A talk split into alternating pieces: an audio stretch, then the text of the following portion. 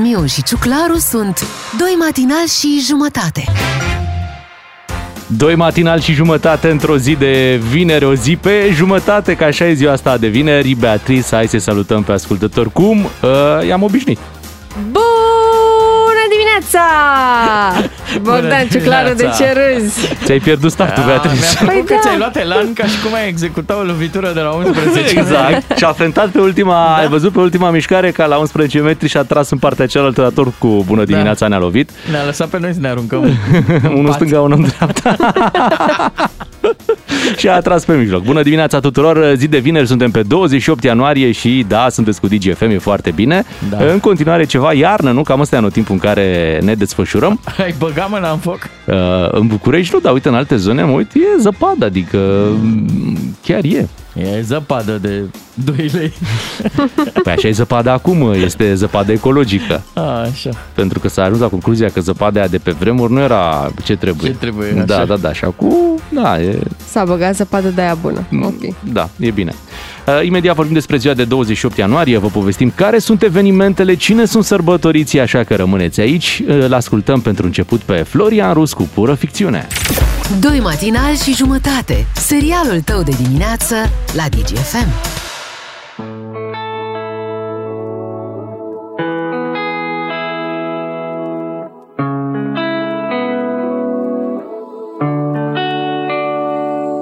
Era joi 3 dimineața și noi exploram orașul. De la cin m-am amețit, cred că de acolo am prins curajul să zic că între noi sunt prea multe haine.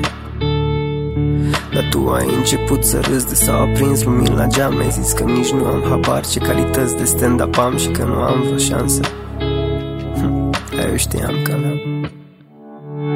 Dar piesa asta nu e despre noi, pură ficțiune, nu e despre nopțile noastre nebune, doar așa s-a nimerit. Scuze dacă ți-am amintit că poate sună cunoscut, dar jur e pură ficțiune, nu e despre nopțile noastre nebune, dar dacă-ți bate inima mai tare, cred că mai știi adresa mea.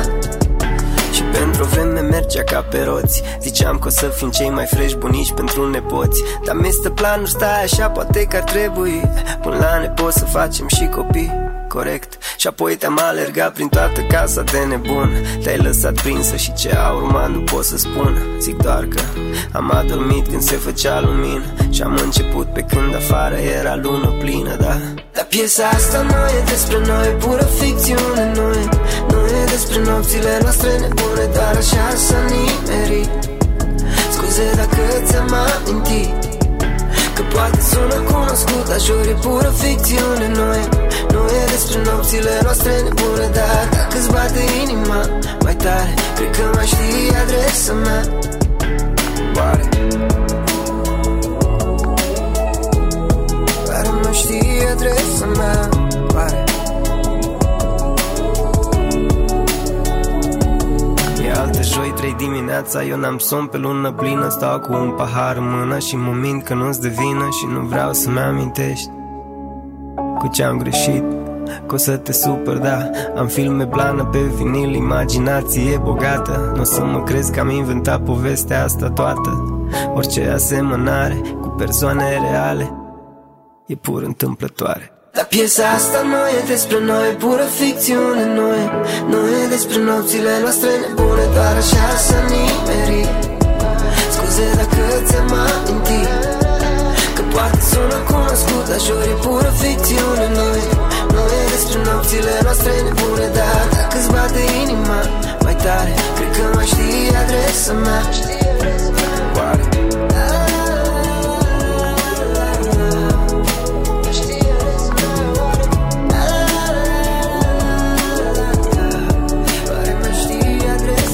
Bună dimineața, 28 ianuarie, să vedem ce evenimente avem într-o astfel de zi.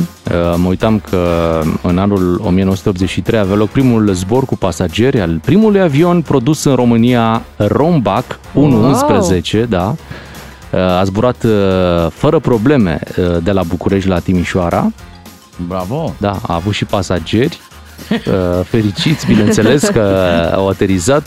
Cred că, uite, pentru un prim zbor, aplauzele de la aterizare ar fi chiar justificate și meritate, exact. Da. Ați fi avut curaj să vă urcați în primul avion, în primul zbor? Nu văd de ce nu, aveam un an, la un an nu prea conștientizezi. Dacă s-ar fi întâmplat acum. Noi acum?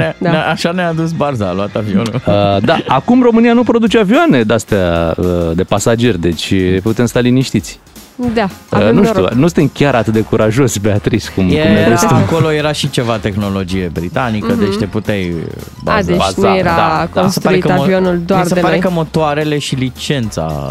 Păi bine, așa, la orice avion, motoarele, normal, sunt venite de undeva unde se fac motoare de avion, dar restul e... Că n-ai fabrică de motoare de avion în România.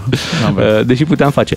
În 1949 a fost înființat Consiliul Internațional al Muzicii. Orice ar însemna treaba asta, e clar că există undeva un for superior, unde ne putem plânge dacă nu ne place ceva muzică, nu știu, dacă descoperiți ceva ce... Uite, ție nu știu ce ai spus, că nu-ți place trepul sau ce ai spus? Da, nu-mi place trepul. Ok, bun, acolo să mă adresez, da, o cerere internațional al muzicii. Să îl interzică. Altceva? Mai avem? Sau trecem la sărbătoriții zilei? Să trecem la sărbătoriții. Hai să trecem, avem aici o listă lungă de sărbătoriți astăzi. Este ziua lui Maluma Baby, nu? Aha.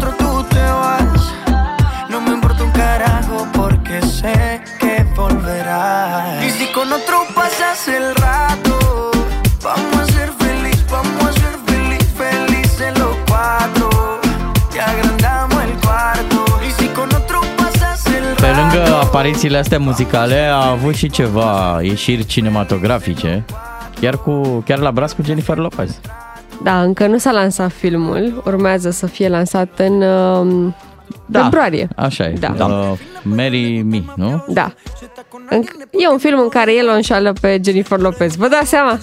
Unde s-a ajuns? Nu mai este respect în lumea asta. 28 de ani împlinește Maluma, a născut pe meleagurile din Medellin, Columbia. Generația nouă care nu s-a mai ocupat de droguri, de plasat diverse lucruri, s-a ocupat de muzică, să facă și ei o treabă bună. Cartea lui preferată, La Medellin, de Ionel Teodore. Normal, i-a picat și la bac, știm prea bine. Da. Maluma o să aibă și concert în România, prin aprilie. Aș fi vrut să mă duc de spectacol, pentru că nu m-am gândit că biletele pot fi foarte scumpe. E totuși Maluma. Și când colo, când am intrat să caut bilete, cel mai ieftin bilet era undeva la 300 de lei. Wow. S-au dat oricum foarte repede și acum mai sunt pe la 700 de lei biletele. Și acum stau să mă gândesc, eu am dat 250 de lei ca să merg să-l văd pe Ed Sheeran. N-aș da 700 pentru Maluma. Măi, Maluma vine din Medellin, îți repet acest lucru. Da, poate chiar din comuna 13 de acolo, de unde știm că s-a ridicat Pablo Escobar. Și uite, din noua generație care reușește să... Chiar și așa. No? Mai are niște mămăligă de mâncat până să merite 700 de lei. Pe cine poți vedea, la schimb? Îl poți vedea pe Gianluigi Buffon, este și el sărbătorit, e așa ca un autobuz care încă mai merge, dar care s-a retras la un depou ceva mai liniștit, el e la Parma acum. Da, este echivalentul lui Lobonț, așa l-am văzut tot timpul. Poate chiar mai. Păi este echivalentul, normal, cum îl avem noi pe Lobonț, așa italienii le-au pe Gianluigi Buffon. Este în echipă cu Denis Man și cu Mihailă, deci sunt și români acolo, dacă vrei să ai un pretext, gen nu te duci pentru Buffon. Ei sunt în echipă cu el. Cu Buffon, și asta e adevărat. Valoare uriașă. 44 de ani. Îți dai seama încă să fii în activitate la 44 de ani, unde s-a ajuns. Ce altceva ai de făcut la 44 de ani? Un monument de seriozitate. Așa o să fii și voi la 44 de ani. O să veniți aici la radio. Cum ai zis, deci în pofida numelui un monument de seriozitate. Da, și spui Buffon, nu te gândești la seriozitate, n-ar fi primul atribut, dar uite. Are cele mai multe selecții în naționala Italiei și ne-a necăjit în 2008 că i-a aparat un penalti lui Motu. S-a reparat și o greșeală pe care Google o tot făcea. Așa. Vreau să salut și acest lucru. Până acum câțiva ani, când băgai pe Google Gigi Buffon, Îți apărea Gigi Becali. Nu cred! Da, și văd că... Da, și acum dacă scrii Gigi Buffon, e numai despre Gianluigi Buffon, nu mai există frumos. Pentru că lui așa îi se spune. Da, Gigi Buffon, așa îi se spune lui. Da. Frumos că s-a reparat. Da. Se întâmplă și lucruri bune și trebuie să le remarcăm. Astăzi ar fi fost ziua designerului Răzvan Ciobanu. Era născut pe 28 ianuarie, vă aduceți aminte, a murit în acel bizar accident de mașină din 2019 la mare era și a intrat pe un drum secundar și s-a răsturnat cu mașina, a fost un impact acolo. Nicolas Sarkozy, un alt sărbătorit al acestei zile, cel care a fost președinte al Franței începând din 2007. Și de care nu prea mai auzim nimic acum. Păi, într-o anchetă pe acolo, da, e complicat, a făcut el niște lucruri și na. A și făcut, dar bineînțeles ca orice polițian, a mai făcut și pe lângă. Îl mai avem la capitolul sărbătoriți pe Elijah Wood. Da. Cine-i? Este Frodo din Stăpânul Inelelor. Ok. Gata. Păi spuneți-mă pe nume, Frodo. Fratele meu Hobbit, cum ar veni. La mulți ani lui, la mulți ani tuturor născuți pe 28 ianuarie. Sunteți cu Digi FM. Bună dimineața! 2 matinali și jumătate la Digi FM. Bună dimineața, 6:52 ne-a atras atenția următoarea informație. Germania va livra 5.000 de căști militare Ucrainei. Asta a anunțat ministrul german al apărării. 5.000 de bucăți și un mesaj foarte clar, suntem de partea voastră. Noi vă dăm doar căști. Da. Li se șoptește în cască. Da. Bine, acum... sunt foarte importante căștile. Adică da. Și la radio, da. Și la radio și de frig le poți spune fără probleme. Pentru acum echipa de soldați pe trotinetă. Sau pe schiuri. Sau pe bicicletă. De partea cealaltă, Vitali Klitschko, fost campion mondial de box. Așa. Care acum e primarul capitalei Kiev, ca să înțelegeți un pic și Ucraina. Deci ei au un președinte care, fost actor, dar care a jucat mulți ani un rol de președinte acolo unde era el actor, de aia și a fost ales ușor președinte, pentru că oamenii confundă ușor personajul cu omul. Poate era credibil. Da. Mamă, poate era incredibil, corect. Se pricepe. Corect, iar acum aflăm și că Vitali Klitschko e primarul din Kiev, știi? Auzi, crezi că nu s-a dus nimeni la băiatul ăla de la juca pe Dr. House? Se opereze la el un pic. Mamă, cam doare piciorul. Ce să iau? Știi? Da, normal. Bun, deci, Vitali Klitschko, primarul capitalei Kiev în această calitate, spune că e o glumă să primești 5.000 de căști, spunând că ei se confruntă cu o armată rusă perfect echipată, care poate intra oricând în Ucraina, și spune ce or să ne trimită data viitoare, perne? Zice el, știi? Înțeles, da. Un pic ironic. Dar ar fi interesant să descoperim noi cum reacționează un soldat ucrainean când deschide cadourile venite din Europa. Da, face unboxing așa cum trebuie. Hai să vedem dacă dăm de cineva. Unguru Bulan la Digi FM. Glumeți, haioși, amuzanți și alte naționalități. Astăzi o să stăm de vorbă cu sergentul Serghei Vodcovici, un soldat îngrijorat. Bună dimineața! Здравствуйте, товарищ! Привет, comrade! Care este atmosfera în Ucraina acum? De câteva zile e mare agitație, n-am mai văzut așa ceva, zici că la noi s-a născut Mântuitorul, Doamne iartă-mă, vin magi, diplomați din toată lumea, cu cadouri, coșuleții, cu bunătăți și noi nu știm ce să facem cu dânsele, mă înțelegeți? Noi vrem să facem unboxing de vlăjgani, scoatem din cutie băieți, zdravini, ca la striptisurile de 8 martie, nu trebuie nouă. Între timp s-au adunat armatele la graniță și de o parte și de alta, suntem înconjurați. Știți cum te simți? Ca și cum s-au adunat o fel de oameni în jurul casei și nu știi pe care să-i poftești înăuntru. Nu poți nici să pleci de acasă că te văd, nu poți nici să te dai că nu ești acasă că o văzut lumină, așa că stăm în casă și așteptăm să pleci. Poate se plictisez rușii primi, ar fi frumos. Ce v-au trimis țările prietene? Aoleu, păi ce nu ne-au trimis? Să începem cu Germania, care ne-a trimis 5.000 de căști. Și noi bucuroși că ne dau 5.000 de AirPod-uri și o să putem asculta muzică pe front și nu o să ne plictisim. Și uite că ei ne trimit căști de protecție. Noi am cerut soldații, ei ne-au trimis căștile soldaților, fără soldați, cum ar fi. Rămâne să sperăm că rușii trag numai la cap. Și atunci suntem bine. Că nemții ne trimit căști și ei stau gură cască. De la alte țări ce ați mai primit? Ungurii au vrut să fie de treabă săraci, dar păi prostuții de ei ne-au trimis palincă de-a lor. Păi bre, ungarski, noi încercăm să scăpăm de bețivii de la est și tu vrei să le dăm motive în plus să ne invadeze, bre? Că ăștia când simțăți miros rușii, când simțăți miros de băutură, sar gardul și vin peste noi. Și polonezii ne-au mai trimis niște soldați, dar nu le putem citi numele, atâta de complicate, până strict Zdrevski încarcă rusul arma de două ori, așa că le-am dat numere, soldat raz, soldat va, soldat tri, cetări și așa mai departe. Dar România v-a trimis ceva? Românii? Ăștia ne-au trimis salutări cu căldură din astea și ne-au promis că se roagă pentru noi. Mare noroc avem cu ei că ne mai protejează rugăciunilor, că altfel eram invadați de mult. Mulțumim, apreciem. Suntem și așa stresați, dar ne-au trimis Danimarca niște piese de Lego să nu ne plictisim. Suntem bine. Și americanii nu au contribuit cu nimic? Americanski, ei săraci de ei bine intenționați, dar și ei prostuți. Ar fi vrut să ne trimită pentru tancuri niște motorină, dar le-au furat-o pe toată România. Mulțumim România, apreciem. Dar nu-i stres cu Rusia, stați liniștiți. Lumea zice că suntem prieteni. Eu zic că suntem ca familie, ca frații, că măcar prietenii ți poți alege. Unguru Bulan la Digi FM. Glumeți, haioși, amuzanți și alte naționalități.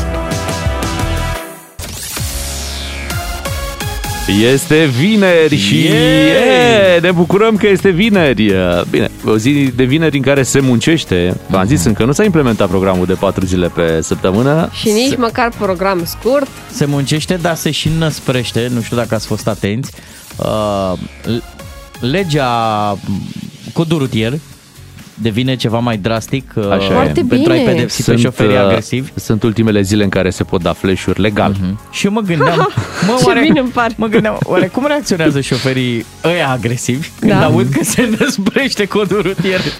Trebuie să sunt foarte nervoși. Azi. Deci fiți atenți de șoferii agresivi astăzi vor fi și mai agresivi, pentru că nu se poate așa ceva. Nu o să mai ai voie să dai flash-uri, să stai în spatele lipit de bara celui din față ca să pui presiune, să dea la o parte. Să faci scârți. Nu o să poți mai faci scârți la plecarea de la semafor. Deci au blocat tot. Nimic nu se mai... Nu mai poți să faci un drift, nu mai poți să întorci cu frâna de mână. Nimic. Au blocat tot. Abia dacă ești tu așa politician cu antemergător să zici să te mai gândești să fii șmecher. Nimeni nu mai poate. Trecem la esențialul zilei imediat. Astăzi vă aducem o colecție de știri din toată țara. Să vedem cu ce se mai confruntă România. Mulțumim, Ina, pentru muzică. Esențialul zilei la Digi FM. Iar acum trecem la esențialul zilei. Esențialul zilei astăzi cu știri din România. Hai să ne bucurăm și de ce avem aici în țară, nu? O să înțelegeți mai bine cum funcționează treburile pe aici, nu? După ce ascultați următoarele secvențe. Avem o doamnă din Sibiu care și-a găsit mașina acoperită cu gheață în parcare. Ca un iglu arată mașina, după ce o țeavă de apă s-a spart din cauza gerului normal. Și nu e prima dată când se întâmplă. Cei de acolo spun că de peste 5 ani se confruntă cu aceste fisuri ale conductelor, în special iarna, normal, când este foarte frig. Ia, hai să auzim un pic ce s-a întâmplat acolo. Ne-am dat o mână de ajutor în aceeași seară și am dus mașina la noi la sediu Apă Canal, unde am eliminat gheața, am ținut-o într-un garaj și am dus-o înapoi cetățeanului. Deci au luat mașina și au... topit-o, practic. Am lăsat-o la dezghețat. Știi cum? Cu scos din congelator. Exact. La defrost, am băgat-o un pic la defrost. Măi, să scoți tu mușchiulețul ăla și mașina. Da, și lasă un pic de apă caldă în chiuvetă să curgă peste ea și gata. Bagă mașina la microunde. Cam așa. Ar fi putut fi păstrat așa ca act cultural-artistic. Sibiu are o tradiție, a fost capitală culturală. Da, undeva în centrul orașului poți să iată mașina de gheață, care nu face gheață, dar îngheață ea. Hai să ne mutăm în Roman. Așa. Unde un bărbat de 60 de ani a considerat că este o urgență faptul că nu a fost lăsat să intre într-o sală de jocuri, pentru că nu avea certificat verde și s-a cerut acolo. Lui intra numai roșie. Și omul a simțit nevoia să sune la 112 să facă dreptate. Așa. Au venit polițiștii la fața locului, însă chiar și în Roman nu i-au dat dreptate. Adică el se gândea, evident. Totuși, ne înțelegem. Nu, l-au și amendat. 6.000 de lei trebuie să achite, deci acum trebuie să joace și mai mult acolo la sala de jocuri. Acum chiar trebuie să facă rost de un certificat verde ca să intre la sala de jocuri și să câștige cei 6.000 de lei. Și atenție, ce e interesant la sala de jocuri, că nu poți să intri cu certificatul al cuiva, pentru că în cazul în care vei câștiga, banii se vor duce chiar așa. Da, la cel de pe certificat și nu vrei asta. Bine, și în cazul în care vei pierde, vor lua banii de la cel pe certificat. Acum, auzind de asta, o altă sală de jocuri o să facă certificatul verde la care răzuiești. Ia să vedem. E câștigător? Da. E al tău? Răzuiești la intrare. Dacă vreți să faceți investiții imobiliare, hai să schimbăm orașul, e un preț incredibil de vânzare pentru un bloc de 4 etaje care se vinde cu totul, deci un bloc, un bloc întreg, 49.000 de euro. Deci un bloc întreg, 49.000 de euro, da. Doamne, păi e mai ieftin decât apartamentul pe care mi l-am cumpărat. Un apartament și poți să ții în bloc. Eu știu mașini care au bloc motor. Dar care-i faza? De ce e atât de ieftin? E o fază, ai dreptate. Așa. E undeva în Anina, în județul Caraș-Severin și e un bloc în care nu s-a mai stat de mulți ani. Cumva apartamentele sunt abandonate de vreo 30 de ani. Aha. Un om de afaceri din București a cumpărat cu 20.000 de euro un apartament, a vrut să investească, a renunțat și acum le vinde pe toate la roșu. Da? Deci doar cărămida. Doar cărămida și poți să faci o investiție, dar nu știu. În blocurile alea în care nu s-a mai stat de 30 de ani, nu știe nimeni că a fost Ion Iliescu, că știi, înțelegi, o iei de la zero. Ai șanse să schimbi istoria. Da, clar. Te duci acolo și trăiești într-un univers paralel. Blockvers. Da. E, cam așa, ai văzut. Uite, e foarte bun pentru să muncești de la distanță, știi? Anina e o distanță suficientă, dar pentru... Dacă zici că e doar cu cărămidă, nu ai geamuri, n-ai uși, n-ai utilități. Poți să faci niște paintball ceva pe acolo. De vânzare, blocuri cu 4 etaje, 166 apartamente, 2-3 camere la roșu, poziție vis-a-vis de Semenic. Da. Dar nu de strada Semenic, ci chiar de muntele Semenic. Da. Frumos. Interesant. Case pentru seniori, iată, deja îți dă și direcția, poți să faci un cămin pentru bătrâni. Bagă-ne, parchează-ne un pic și în București. Uite, la 50 de km de Serbia, la 200 de km de Ungaria, 90 de km de Herculane, dar de Ucraina la câți kilometri? Scrie și asta m-ar interesa în contextul ăsta. Cum e la noi, cu la 5 minute de Piața Victoriei, nu? Așa sunt. Uite, Serbia e aici. Hai să ne mutăm în Piața Victoriei, unde zici tu, la Palatul Victoriei, acolo unde funcționează Guvernul României. Și a venit ieri domnul ministru de interne, Lucian Bode, care a zis că privește cu îngrijorare facturile astea la gaze și curent. Așa ceva? Da, hai să-l auzim pe domnul Bode. Da, mi-a venit factura la energie, eu stau în chirie aici, pe luna septembrie aveam undeva energie electrică, gaze naturale, 300 și ceva de lei. Și cu îngrijorare m-am uitat la factura de pe luna decembrie, undeva la 1.700 de lei, energie electrică și gaze naturale. Contractul este pe proprietar și proprietarul este persoană juridică, așadar speranțele mele de a beneficia proprietarul de o compensare sunt zero. Acum, nu știu dacă v-ați prins de schema asta a politicienilor din aceste zile, pentru că ei inevitabil, în tot scandalul ăsta al facturilor, sunt întrebați de jurnaliști cât va venit factura la gaze și curent. Acum, sunt două variante. Dacă ei știu cât le-a venit, probabil. Dacă anunță suma, deci anunțând o sumă, îți dai seama cam ce proprietăți au. Și dacă zici, mi-a venit 700 de lei, zici, aoleo, ce viloi ai, mă, băi, și atunci nu dă bine. Și atunci au preferat să o dea pe cealaltă. Nu știm cât a venit, dar și asta dă rău, că la modul, băi, nu mă interesează, eu nimic, oricât ar veni, pentru mine înseamnă adică nimic. Da, adică nu simți banii aia pe care îi dai. Nu e conectat, nu e aerian. Exact. Și atunci au găsit una și mai șmecheră. Nu știu, pentru că încă nu au fost emise, nu au venit facturile. Știi, au dat-o pe asta. Cât poți să ții pe asta? Că deja e finalul lui ianuarie. Cât să mai întârzie facturile alea? Ei, și acum domnul Bode vă vine cu una și mai șmecheră. Eu stau în chirie. Așa.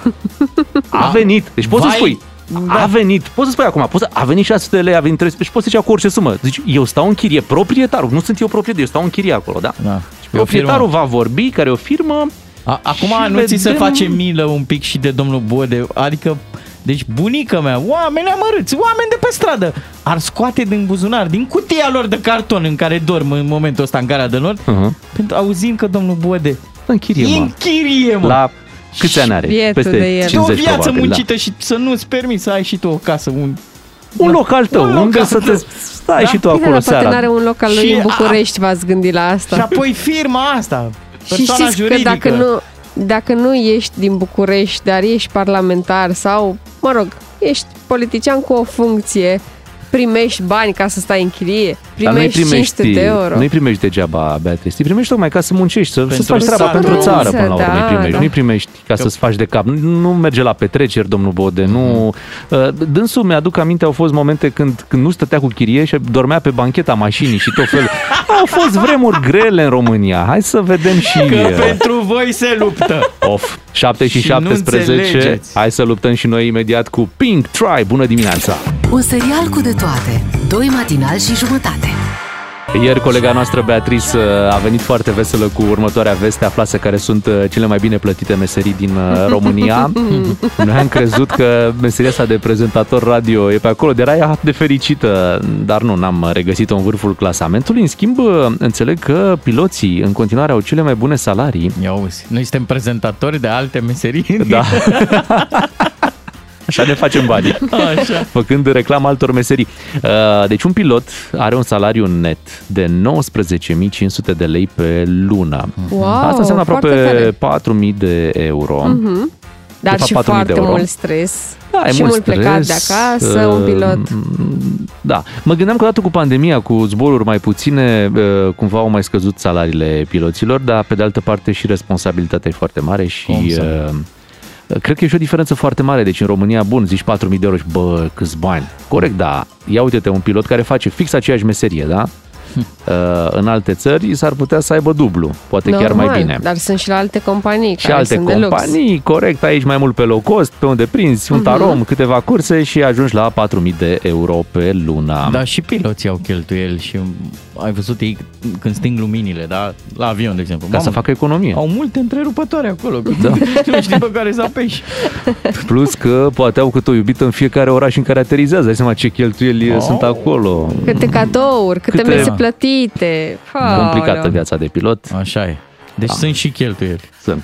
Da. Pe locul 2, și apoi am înțeles de ce se bucura colega Beatrice, este meseria de ofițer naval. Ce ai zis? Ofițer naval. Exact ceea ce este soțul ei. Ofițer naval. Bravo! Yeah, bravo. Hai, mă, aici vorbim de un salariu de 19.000 de lei. Da, nu e chiar așa. Nu e cum se spune, nu e cum zice lumea, știi? Da, cum zic ăștia la radio. Așa zic și piloții. Bă, nu-s 4.000, sunt 3.900. Nu, depinde de fiecare în parte, depinde la ce firmă ești, depinde dacă muncești în România sau în străinătate, dar depinde dacă muncești pe fluviu sau pe mare. E mai bine plătit pe mare, probabil, nu? Pe mare e cel mai bine plătit. Dar e și mai departe de familie. Și stai mai mult timp plecat. Pe mare, dacă pleci câte 6, 7, 8 luni și stai acasă 2-3. Cu cât e mai adâncă treaba, cu atât și cașcavalul mai bun. Păi da, dacă pleci pe mare, poți să ajungi să câștigi chiar și 8.000-9.000 de euro. Pe lună? Pe lună. Pe lună? Da, dar doar în lunile în care ești plecat. Aha, și după aia tu când împarți la câte luni are anul, vezi că, 4 luni treci din banii câștigați, dar tot ești bine. Tot adică ești. E ok. Foarte bine, okay. Da. Bine, îți trebuie și grad, adică trebuie să faci niște cursuri, trebuie să iei niște examene ca să ajungi la banii ăștia. Nu vă gândiți că orice marinar din prima câștigă 8.000 de euro dacă pleacă pe mare. Nu trebuie grade. Iată-l pe colegul nostru cu grade comparație. Da, exact, așa. Acum am văzut și te întreb, de ce ar veni cineva să mai muncească în România după ce a dat de salarii de-astea, 8.000, 9.000 de euro? Am văzut că se fac angajări la STB aici în București, la șofer de autobuz, da? Și era un tip care a fost șofer de autobuz în Anglia. Și l-au întrebat, și care era salariul în Anglia? Și zice, 4.000 de lire. Păi și îmi pui 4.000 de lire față versus de 4.000 de lei, cât am aflat noi recent. Da, deci un salariu de 5 ori mai mic. Dar probabil la un moment dat, chiar dacă banii sunt mult mai mulți... Și cheltuielile sunt foarte mari. Exact, cheltuieli mari, ești departe de familie, la un moment dat vrei să te retragi în România, cred că asta e ideea și accepti un salariu. Da, la bază. Nici nu ți-l pun în față, ți-l pun în partea ailaltă. Da, acolo, da, în Anglia cam așa e. E complicat. Dar revenind la Beatrice acum. Da. Tu tot încă mai joci pe modest, așa, adică n-am văzut nimic extravagant la tine. Nu e așa? Nu, da. Mă vezi cu tot felul de bijuterii, mega machiată, coafată în fiecare dimineață. De ce? Ține banii pentru el soțul sau de ce nu te vedem pe așa? Nu, o jucăm modest. Da, acum să te aștepți oricând să primești începând de astăzi, de când am comunicat noi salariul lui. Atenție, nu e al lui, nu. E un salariu care se întâmplă, într-adevăr, dacă ești ofițer naval, ți se poate întâmpla să te trezești cu acest salariu, dar, cum spunea și Bea, nu-i se întâmplă oricui și în orice moment. Corect. Dar dacă ești la început de carier, ar putea fi, poți să ajungi acolo, clar, există perspectiva asta, dar când te apuci de treabă, nu te așteaptă nimeni cu 4.000 de euro să-ți dea. Așa e. Trebuie să o iei de jos și să muncești ca să ajungi acolo. Da, încep de pe la 1.000 și un pic de euro. Oricum. Și ajungi ușor în câțiva ani și la 4.000-5.000, dacă ești pe fluviu cum e el. N-a ajuns încă acolo. Eu te-aș suna totuși dacă aș fi așa mami sau tati. Așa. Bea, dar ce faceți cu banii măi copii, mă? Că... Nu, să te poți frumos, mamă. Să nu-l superi. Da, că și el stresat acolo pe fluviu. Că muncește, mamă. Nu mai batești tu la cap. Și tu poți să-i bați și niște coate de-astea așa lui Iulian. Auzi? Da, fluviul ăsta nu se varsă și el în mare? Nu, că nu mi-ar plăcea. Nu mi-ar plăcea să plece atât. Vă e frică? Vă e frică de bani mai mult? Sau ce s-a întâmplat de întoarceți când să... Ce are ăla de iese pe mare și n-ai tu? Hai să vorbim și de salariile mai puțin bune. Pentru că sunt și oameni care o duc rău de tot în România. Și vreau să alocăm și aici câteva minute să vorbim despre cele mai prost plătite meserii, din păcate. Uite, tapițerii, de exemplu. Câștigul lunar pentru un tapițer este de 1.400 de lei. E practic salariul minim. Da. Prea puțin. Da, prea puțin. Asta este salariul. Și nici nu cred că... Adică... Cred că e mai rentabil acum să schimbi mobila, nu? Da, decât să o... mai recondiționezi. Nici poștașii nu o duc prea bine și, nu știu, nu am găsit niciodată timp aici să vorbim despre problemele de la poștă. Noi vedem, normal, doar partea de interacțiunea noastră cu poșta, când ne ducem să ridicăm de acolo. E evident din acel moment că nu merg lucrurile cum trebuie, dar poștașii au un salariu de 1.500 de lei pe lună. Și gândiți-vă ce muncă au, merg prin frig în perioada asta, cu pensii, cu bani după ei, bănuți și tot felul. Clar, nu e o meserie ușoară și acolo sunt multe nemulțumiri și chiar am auzit pe poștași punând problema când a fost greva asta la STB în București.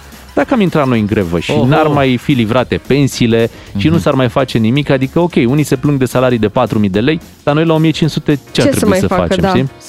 La poștași se întâmplă, nu vreau să-i supăr, deci să nu se supere pe mine, dar cred că oamenii mai sunt atenți, mai ales cei care primesc pensie. Da. Dacă nu primesc pe card, le mai lasă. Cât lasă? 5 lei? Cât lasă? Și 10 lei dacă lasă. Da, 10, ok. Și ce mai faci? Și livrezi 10 pensii și ai luat încă 100 de lei la 1.500. Ai făcut 1.600. Ai dat lovitura, este ce ai făcut? Aibă salarii mai mari. Cam asta ar fi.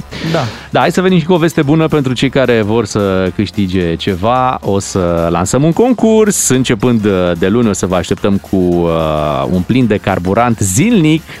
Da, asta o să vă aștepte la Digi FM și avem și un premiu mare de tot, carburant pentru un an întreg pe care o să-l puteți câștiga. Veți avea un card pe care vor fi mulți bănuți și voi, pe care îi puteți folosi, bineînțeles, doar în benzinărie și voi veți putea alimenta un an de zile fără niciun stres. Eu îmi și imaginam că trebuie să duc în beci un butoi de la cum ține lumea varză. Și mare atenție, dragi ascultători, că puteți să fiți premiați într-una dintre benzinăriile MOL cu un card de carburant. Dar atenție, trebuie să aveți Digi FM setat între primele 3 stații pe radioul mașinii. Așa că apucați-vă de treabă, dacă nu e deja salvat pe 1, 2 sau 3, faceți acest lucru și venim și noi cu premii începând de luni. Digi FM.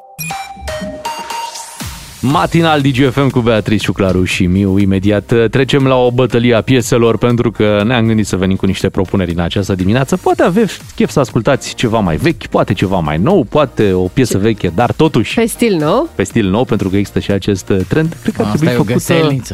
Nu e adevărat, o să vedeți. Presimt că ne certăm grav. De obicei ne certăm grav dacă ne certăm, nu? Deci da, acum o să iasă, da, vom pune suflet în aceste piese și voi veți alege cu ce mergem mai departe, care este piesa pe care o să o ascultăm aici în matinalul Digi FM. Îmi plac piesele astea care se cu... Mi-aduc aminte de numărul ăla, era lui Micuțu sau cu taximetristul care, băi, e foarte tare. Micuțu, da. Cum era cu... Da, poți să le... Da, sigur, da, bine că... Da, că... Era un taximetrist care vorbea cu un coleg, da, la telefon. La căscuță. Așa. Bine, bun. Bine. Ia să pregătim noi acum ceva frumos pentru căscuțele ascultătorilor noștri și să facem următorul... cum se cheamă când e un duel în trei? Triel. Facem un triel acum, da. Ne-am hotărât în această dimineață fiecare să aducă câte o piesă la radio, să vină cu ea de acasă și să o propună. Mm-hmm. Și... De fapt, e un duel și jumătate. Așa, mă! Bravo! Așa! Asta e. Un duel și jumătate, pentru că una dintre piese este și veche și nouă în același timp. Eu m-am gândit să aduc de fapt o piesă nouă care a intrat și în playlistul nostru și... Pe val. Da, aș vrea să o ascultăm mai des aici la radio. Ok. Și piesa mea este asta. Pepas, da? De la Faruco. Are și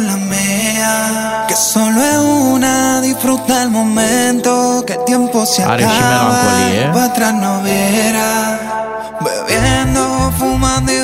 Are și ritm. Pe care am adus-o. Și imediat începe și petrecerea. Și pare potrivită pentru o dimineață de vineri. Și pare potrivită pentru așteptarea unei vacanțe de vară. Ha! Departe!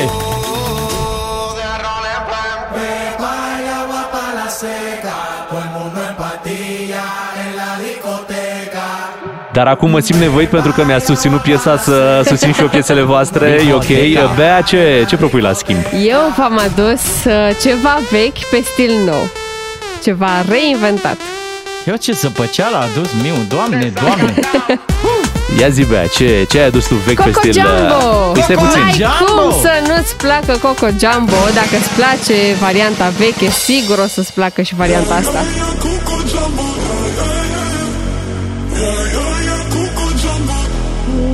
Dar n-ai baterii la Walkman?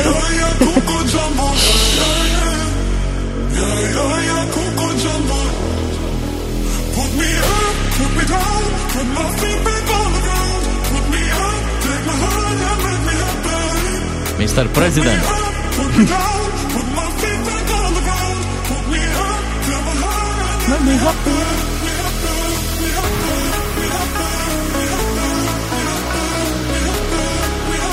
Hai că vă văd dați din cap, aici vă place. S-a agățat banda. Hai cu Mr. President. Coco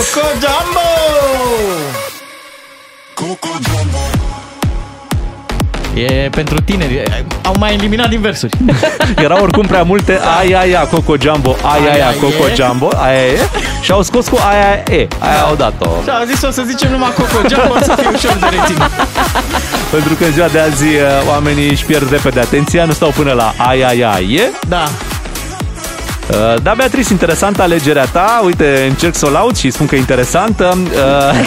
Ca să nu spui ceva de rău, dar e ceva ce n-ați mai auzit până acum. N-ați mai auzit piesa cu siguranță asta. Are ceva din anii copilăriei noastre, din anii 90. Și ceva din anii copilăriei copiilor voștri. Da. Și în același timp n-are nimic. Și în același timp e o piesă foarte interesantă. Nu, și în același timp e o piesă. Iartă-mă, dar chiar aveai motive să o lauzi. Prin comparație chiar se găseau motive. Hai să vedem însă cu ce vine și colegul Ciuclaru. Așa, să nu dai play. Eu v-am adus ceva clasic, ceva ce cred eu că e una dintre cele mai radiofonice piese ever. Okay. E din anii 80, a fost chiar și primul loc în Billboard Top 100. E relevant acum, după atâția ani. Și a avut succes în foarte multe țări din lume. Atâta zic. Bun, hai să dăm play. Alegerea lui Ciuclaru în această dimineață este... Mai pe clasic. Mai bătrânește.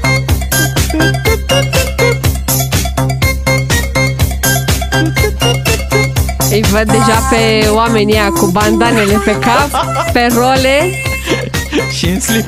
Și în slip, da. Da, slip cum era slip odată. Și fetele cu permanent. Fetele cu permanent, așa, cu părul înfoiat. Uite că ai tu o idee despre cum erau anii 80, deși nu ei trăit.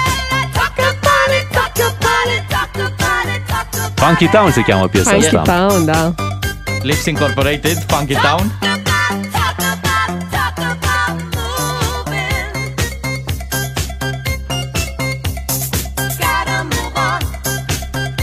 E și foarte de dimineață. Bă, și ei cerau puține versuri pentru vremea aia. Gotta move on. Adică să ne punem în mișcare. Păi, asta era aluzia. Iluzia. Ia. Da, n-aș vota cu piesa ta, Bogdan Ciuclar. Îmi pare rău, e plictisitoare rău de tot. Ia ascultă. Ia de ta, că începe. Când? Acum. Mamă, ce... Ăsta e, e un caștan. Magnetofonul ăsta, știi ce bine s-aude? Este momentul să sunați la radio și să faceți dreptate, să alegeți piesa corectă pentru această dimineață de vineri. Coco Jumbo! Fuck it down! Sau pe pas! 031402929. Acum este momentul să intrați în direct și să alegeți una dintre cele trei piese, mai pe nou, mai pe vechi sau mai pe vechi reinterpretat. Piesa care va aduna cele mai multe voturi, bineînțeles, va fi difuzată integral aici la radio. Hai să mai trecem încă o dată printre ele și să vă reamintesc cu ce am venit eu în dimineața asta. Ia! Deci că ești acrobat? Nu mă, anii ăștia! Suntem în 2022 cu toții! Lehame în pas, Bogdan! Eu vivo oi! No vivo para atrás! Îți dă starea bună pentru o zi de vineri și un weekend care stă să înceapă! Hai să începem să luăm telefoane. Vă anunțăm încă de pe acum. O să luăm câte telefoane să luăm? 5? Nu, mai mult. 10. Nu, la 10 poate să fie egalitate. Eu o să sun ca Elena Udrea și o să votez cu ciuclarul. Hai să luăm între 7 și 10 telefoane, vreți? Așa facem. 031 400 2929. Crina din Bihor, bună dimineața. Neața, Crina. Bună dimineața. Cu ce votezi, Crina? Ce să alegem? Sunt în drum spre lucru și prima melodie pe care m-am auzit-o parcă m-a trezit. Asta, pe pas, da? Îți mulțumesc, Crina, pentru încredere. Ți s-a părut că te-ai trezit, să mulțumim, știi. Te mai așteptăm în direct. Într-adevăr, asta este piesa corectă pe care orice om ar alege-o în dimineața asta, da? Nu e corect, că acum sună ascultătorii pe piesa ta. Da. Bine, schimbăm piesa, nicio problemă. Schimbăm piesa, o să vezi că tot aici vor suna. Așa. Ionuț din Timișoara, bună dimineața. Bună dimineața. Ce să fie? Bea să fie, Coco Jumbo. Coco Jumbo. Iată, avem un entuziast al lui Coco Jumbo. Mulțumim, Ionuț. Mergem acum la Cătălin din Timișoara. Bună dimineața, Timișoara. Neața, Cătălin. Pe Timișoara e Funky Town, mă, toată ziua. Clarul e în top. Ia uzi! Vai de mine, avem egalitate! Funky Town, egalitate. 031402929. Sunați acum, alegeți piesa voastră preferată din cele trei propuse în această dimineață. Mergem la Tudorel din București. Neața tu? N-a fost să fie. Hai la Alexandru din Arad. Neața, Alexandru. Neața, bună, Alexandru. Neața, a zis ceva prima piesă, adică la discoteca. Aha, la discoteca, pe pas, Faruco. Bravo, Alexandru, alegerea corectă.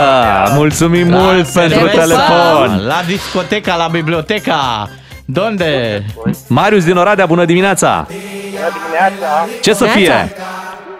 Coco Jumbo. Coco Jumbo, ești sigur? Mulțumesc, foarte sigur. Fica mea a ales, nu eu. Aha, ok. 6 ani. Da? Mulți chiar că e o piesă pentru 6 ani, ai dreptate. Nu mai fi răutăcios. Cum o cheamă pe fetița ta, Marius? Pune numele. Ana Maria, te pupăm! Super gusturi! Și ți mulțumim că ai ales piesa lui Beatrice. Noi glumim aici, dar și nouă ne place. Mergem acum la Ștefan din Cluj să vedem ce alegere are Ștefan. Bună dimineața! Neața, hai Clujul! Neața! Neața! Lasă-mă atât să zic. Toate sunt frumoase. Dar? Parca lui Ciuclaru merge mai bine. Yes! Bravo! Bravo, Ciuclaru! Uite, egalitate perfectă. 2 la 2. Și acum telefonul care va decide piesa câștigătoare. Oh no! Oh no! Oh no, no, no, no, no! Intră în direct cu noi Cristina din Salonta. Bună dimineața, Cristina! Neața, Cristina! Iată. Te pupăm, Cristina, ai mare grijă ce alegere faci, pentru că piesa asta o se audă în continuare la radio. Și o să trezească toată România, Funky Town. Coco Jumbo, adică. Ia zi. Ești pregătit? Coco Jumbo. Yeee! Oh! Mulțumesc, Cristina, te pup! Of, Beatrice! V-am bătut! Nu-mi vine să cred că dăm piesa asta la radio. Astăzi, bine să crezi. Bine, a câștigat Beatrice Coco Jumbo. Dă bunul mai tare și bucură-te de ea. Cine a zis că Mr. President nu iese să vorbească cu lumea? A ieșit încă o dată. O să cer renumărarea voturilor. Am stabilit că din 7. Deci din 7 a câștigat Bea, n-ai ce face. Sunt ca Donald Trump. O să fiu și un șofer agresiv astăzi în trafic. Păi uite, vin mesaje, mă votez Ciuclaru, eu ce mai fac cu ele? Păi le folosiți data viitoare. Ai dat tu, doamna Udrea. Doamna Udrea, nu v-a mai votat singură. Nu se poate așa ceva. Da, de ce zici că o să fii șofer agresiv? Că încă merge, nu? Încă se poate. Încă n-au intrat amenziile alea pentru șofatul agresiv. Vor intra în curând. O să vorbim și noi în ora următoare, după 8. Facem o dezbatere cu ascultătorii despre aceste amenzi mai mari. Să însemne oare amenzi mai mari, accidente mai puține? Să însemne șoferi care vor fi cumva disciplinați cu forța până la urmă cu aceste amenzi? Eu asta cred. Da? Bine, eu nu cred. Și de ce? Pentru că o să discutăm după 8. Până la urmă, trebuie să fii și prins. Asta e ideea. Deci tu ești agresiv în trafic, dar cum constată un agent? Ca să-ți iei o amendă, nu? Trebuie să fie un agent care să constate, da? Da, cum să fie mai multă poliție pe străzi. Păi pe străzi, pe autostrăzi, pe drumuri naționale, la fiecare kilometru, la fiecare bornă kilometrică pui un polițist care să constate că tu ești agresiv. Cred că măsura e așa mai degrabă să-i tempereze, dar eu am senzația că în România funcționează sentimentul ăla de șmecherie. Și cu cât e amenda mai mare, cu atât o să creadă ăla care o ia mai șmecher. Pentru că și-o permite. Da. Da, amenda vine la pachet și cu suspendarea permisului și aici deja e o problemă pentru că... Nu mai e unde să fii șmecher, că în autobuz nu poți. Poți să fii șmecher dacă ești șofer de autobuz. Așa, da. Stai acolo, în spatele șoferului și pleci cu scârți, faci tu din măsele. Apropo de asta, uite, greva asta n-a prins bine care a fost la autobuze. De ce? Am văzut câțiva șoferi care au uitat să conducă, șoferi de autobuz, odată cu greva. Știi că n-au condus câteva 5 zile, știi? Păi și când au ieșit, și-au ieșit un pic din mână. Într-adevăr, autobuzul are această prioritate când pleacă din stație, dar cum o înțeleg eu? Înțeleg că trebuie să te uite și în oglindă, nu? Adică nu te poți, te bagi direct așa, știi? Că poate sunt chiar în dreptul tău. Ok, ai prioritate, n-a zis nimeni. Dar dăm șansa să poți să te lasă să te bagi, nu? Adică, zic doar, atenție. Acum, normal, au mai început să conducă, că au revenit din grevă, cred că s-au reglat lucrurile. Bine. Revenind după 8 cu dezbaterea noastră, rămâneți cu Digi FM. Beatrice, Miu și Ciuclaru sunt 2 matinali și jumătate la Digi FM. Ca să știi. Digi FM. Cum era cartea aia? Flash-uri de pe sensul opus sau cum... Cam așa îi zicea. Nu? A lui Godină, da.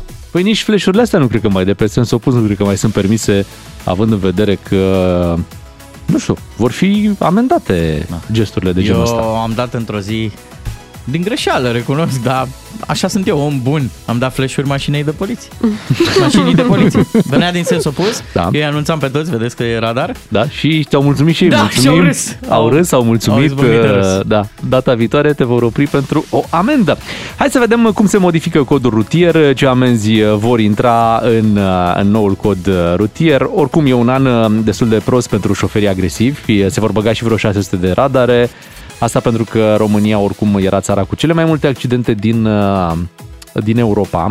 Da. Aici nu puteam conta pe bulgari să fie ei ultimii, pentru că sunt și mai puțini locuitori și mai puține mașini, nu se putea. Da, accidentele oare iau ca principal vinovați pe șoferii agresivi sau e infrastructura de vină? Se vor apăra ei? Hai că vorbim imediat cu ascultătorii la 031 400 2929.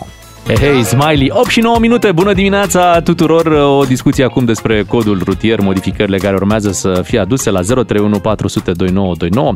Despre ce ne irita da, în trafic. În trafic avem mai multe situații care până acum nu erau niciun fel sancționate pentru că nu exista cadru legal pentru asta. Așadar, șoferii agresivi acum au și o definiție.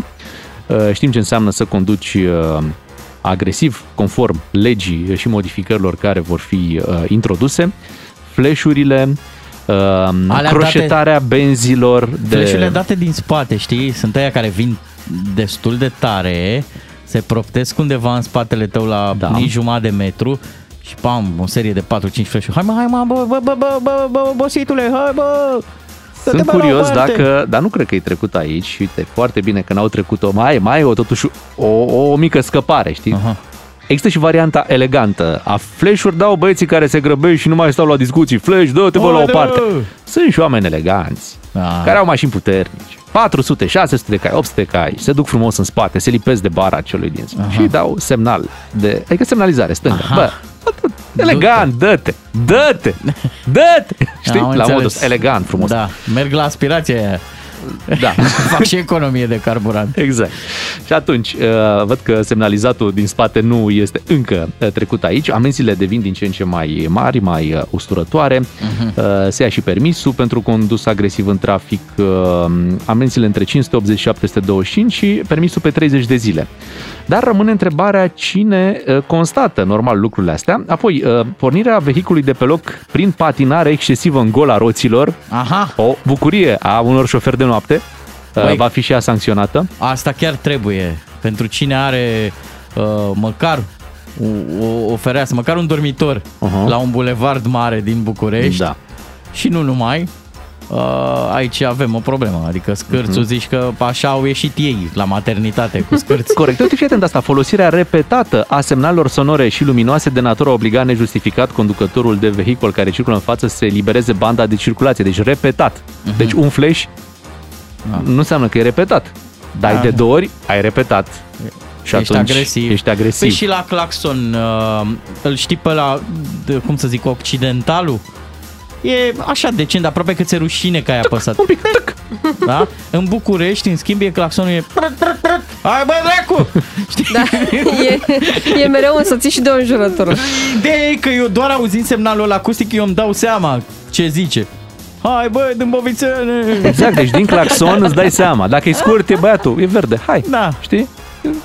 Nuanța, tonul, da, tonul. Când exact. Și când vorbești, nu? Vorba dulce, claxon aduce. Care e tema noastră de dezbatere? Dacă genul ăsta de sancțiuni, dacă amenziile ceva mai mari, mai consistente, vor reuși să ne potolească pe toți, să fim mai respectoși unii cu ceilalți și mai calmi la volan. Eu sunt de părere că da, cu cât măsurile sunt mai dure, cu atât comportamentul e mai bun. Am observat și la Fimiu. Și eu chiar vreau să li se ia, de exemplu, șoferilor să li se ia PlayStation sau ce? Sau telefonul. Deci dacă le-ai zice șoferilor, bă, uitați, dacă v-am oprit în trafic, nu știu ce, vă dăm amendă și vă luăm telefonul. Acolo-i doare cel mai tare. Da, nu mașina. Mai au două. Foarte mulți nervi în România. Am povestit un prieten care a fost recent în America. Era la un semafor și era pe telefon. Era primul de la semafor. Acolo, stătea în telefon și a ratat, adică în sensul în care s-a făcut verde și s-a făcut iar roșu. Pentru că el se uita în telefon, greșeala lui. Și nu l-a claxonat nimeni și era și el, băi, ce e asta? Adică el ar fi plecat dacă... Dar era o obișnuită în România, așa. Un claxon și gata, te-ai dus. Nu e așa că ți se face și rușine când pățești ceva? Să știi. Hai să trecem la ascultătorii noștri. Multe păreri, multe telefoane, pe toate le vom lua, aproape pe toate în direct. Începem cu Alex din Oradea. Bună dimineața, Alex! Neața! Bună dimineața! Care e soluția să fim mai liniștiți în trafic? Eu sunt de acord cea cu telefonul, deoarece... Cred că toată lumea când aude că ia telefonul gata. Da, dar uite că asta nu e în lege. Hai să-ți citesc un pasaj. Amenzi de până la 725 de lei și suspendarea permisului celor care claxonează sau dau flash-uri pentru ca șoferii din față să elibereze banda. E ok? Da, legat de cea cu flash-urile, e o problemă, deoarece dacă tu ai limită de 90 sau ai fi 130 pe autostradă, așa, și pe banda 1, pe banda 2 se deplasează unul cu 50 la oră, uh-huh, care nu se uită în oglinzi, se uită numai în față, ce faci? Nu știu. El merge acolo. Dacă o iei pe banda de urgență, de exemplu, riști până la 2900 de lei amendă. Pe sensul tău, dacă mergi pe banda de urgență pe contrasens, se complică și mai rău. Tu ai adus în discuție o situație de trafic des întâlnită în România și în alte țări, din câte știu, există amenzi și pentru cei care se deplasează prea încet pe autostradă. Prea încet înseamnă, cum spui tu, 50 la oră pe autostradă unde ai putea merge cu 130. La noi încă nu se poate amenda așa ceva, o deplasare mult prea lentă pe o șosea de viteză. Mulțumim, Alex, pentru telefon. Să mergem la Bogdan din Vâlcea. Acum, bună dimineața! Salut! Te salut! Salut, Bogdan! Cum ți se par modificările? Vor rezolva problemele de agresivitate în trafic? Eu zic că da. Și asta vă spun pentru că, circulând destul de des prin afară, acolo amenzile sunt usurătoare și oamenii, din câte știm și vedem în trafic, îl respectă. Uh-huh. Deci și la noi venim cu aceleași măsuri, cred că o să se rezolve. Aici cred că mai e și vorba de mediu în care conduci, mă refer la orașele mari, că na, stresul e foarte mare la volan și e cel mai bine să asculți o muzică cât mai liniștită. Să vină aceste măsuri, aceste amenzi la pachet și cu o prezență ceva mai vizibilă a polițiștilor și o vehemență a lor în a da aceste amenzi? Asta clar, cu cât sunt mai prezenți în trafic și mă refer aici și la cei pe motocicletă, cred că ar...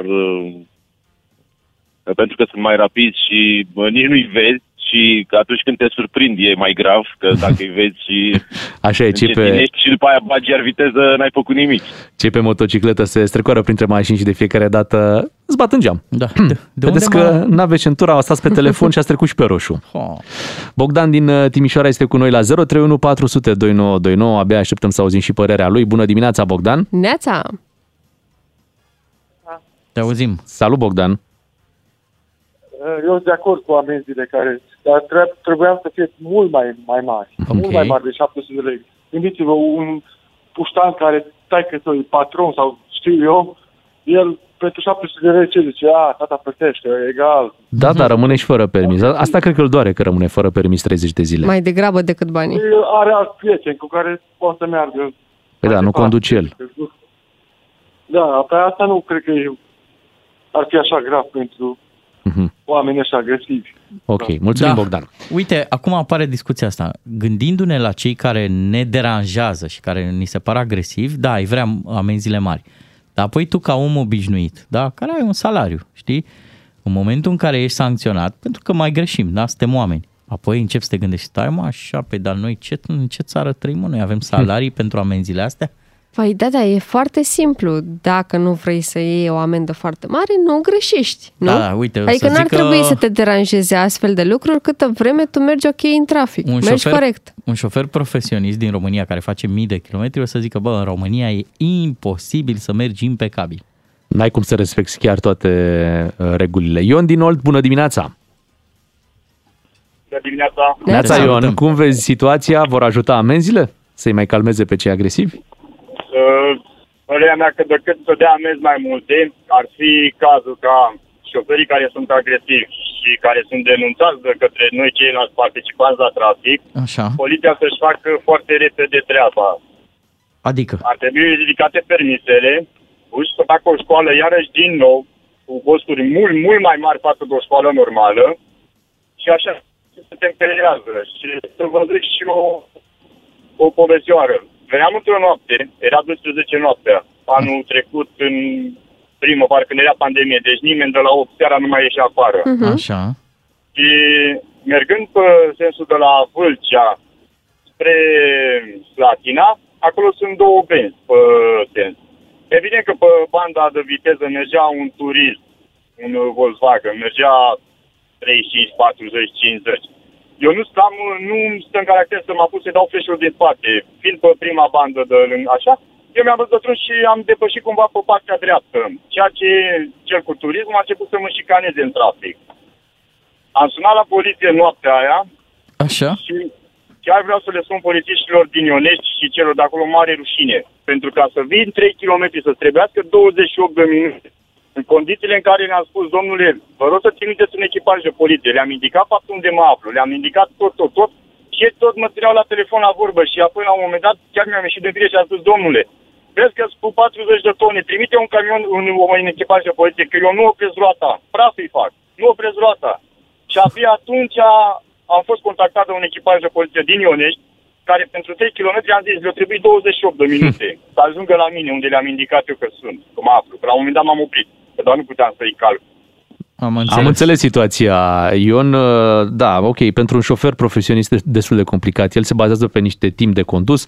Nu-și permite, dacă drumul e liber și ai o limită de 90, să mergi cu 50, pentru că el pierde foarte mult din timpul lui de condus în condiții optime, adică ar putea să-și folosească nu viteza până la urmă legală. Eu am simțit aici un detaliu important în discuția asta, că dacă cei care merg civilizat ar avea o relație corectă și de încredere cu poliția, cred că și cei care merg agresiv ar fi ceva mai descurajați. Știi? Adică dacă cetățean onest, hai pune mâna pe telefon și ai reușit pe loc să zici, uite, acolo am fost șicanat. Și imediat să simți că cel care a fost agresiv va fi pedepsit, da, vei câștiga încredere în stat și în autorități. Hai să auzim și părerea unei ascultătoare, Nicoleta din Iași. Bună dimineața! Bună, Nicoleta! Bună dimineața! Sunt foarte de acord cu noile măsuri, doar că efectiv ar trebui ca polițiștii să le aplice. În noiembrie am fost șicanată în trafic în Iași de un șofer de autobuz, de la transportul public în comun. Și am mers la polițistul din intersecție și mi s-a zis, vedeți că este o linie verde, sunați la ei.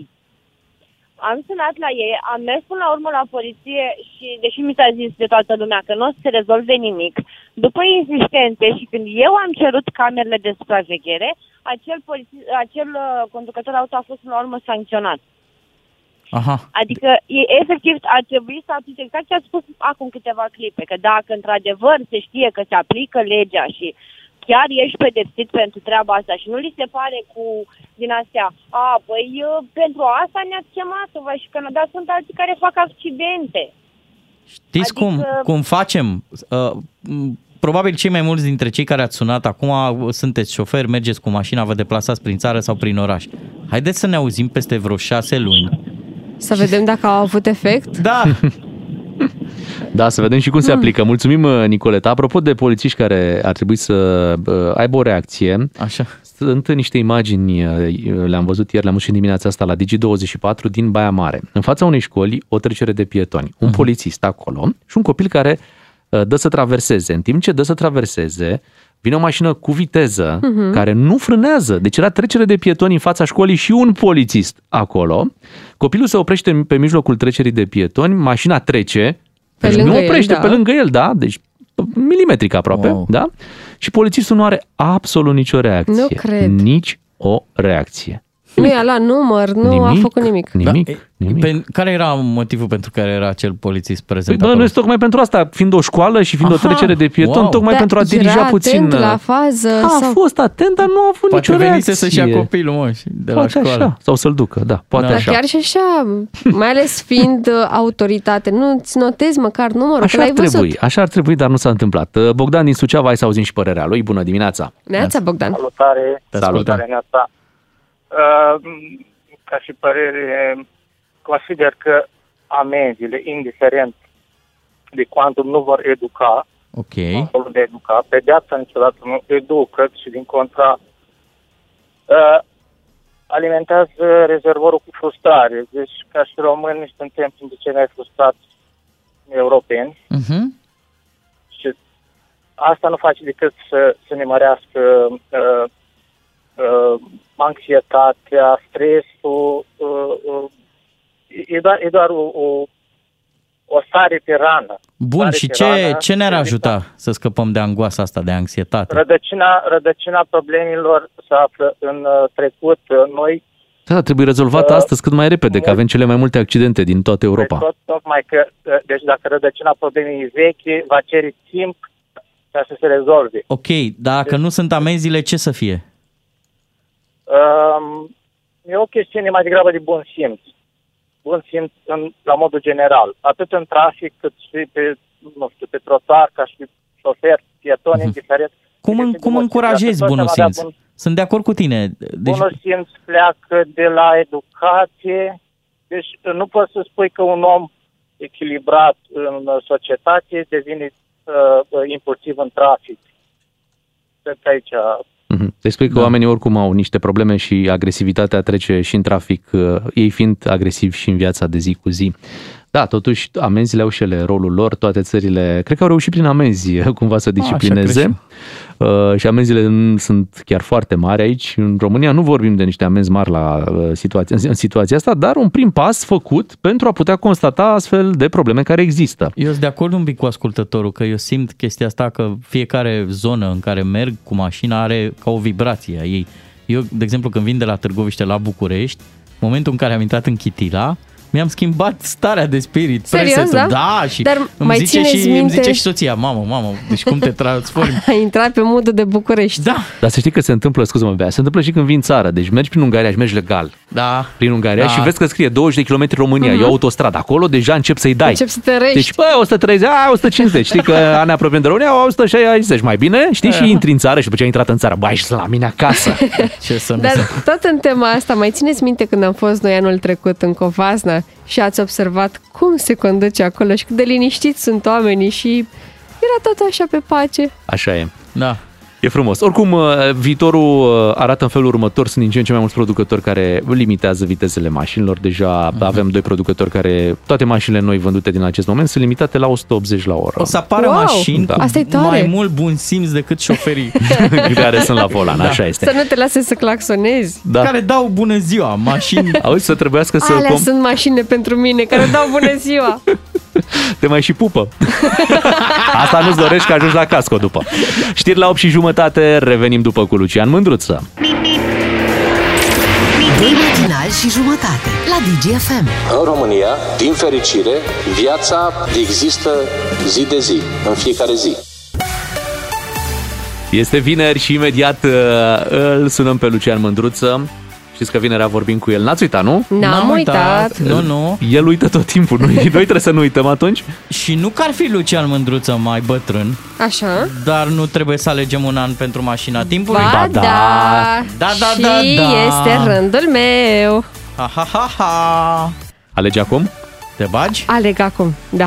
Hai că dau un rând pe calculator. Să fie un an bun. Așa. Dar să nu ni-l zici precum colegul Ciuclaru, care a și semnalizat anul 2000 după ce l-a ales. Am ales anul 2000. Da, okay. 2000. Stați așa. Ok. Păi da. Ia uite, m-a intrat pe calculator. Gata. L-am ales. Okay, păi să fie bine. Într-un an bun. Într-un ceas bun. Și luni trebuie să-l ghiciți. Bine, luni îl ghicim, facem mașina timpului luni când suntem chiar în benzinărie. De acolo se desfășoară emisiunea noastră, în benzinăria MOL din nordul Bucureștiului. O să fim acolo și ne puteți vizita pe la fereastră. Ne salutăm cu ascultătorii noștri, așa cum facem de fiecare dată când ajungem acolo. Suntem cu Major Lazer acum și Justin Bieber, Cold Water. Bună dimineața! Mai ușor cu TikTok-urile pe scări. Spunem în dimineața asta, Bogdan, ai văzut că am ajuns pe TikTok?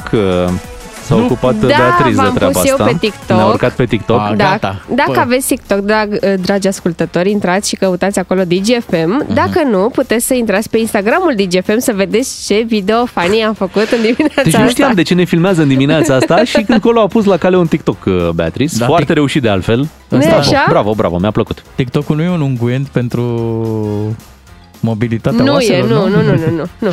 Bine, nu, e o aplicație. Dacă aveți TikTok, dați follow la DigiFM. Dacă aveți Instagram, follow la DigiFM. Celebritate scrie. Și like la ultima postare, pentru că e foarte tare. Așa e. TikTok-ul este mai mult pentru cei tineri, așa că îl salutăm pe Lucian Mândruță. Bună dimineața, Lucian. Bună dimineața. Neața. Cum te găsim pe TikTok? Ia zi.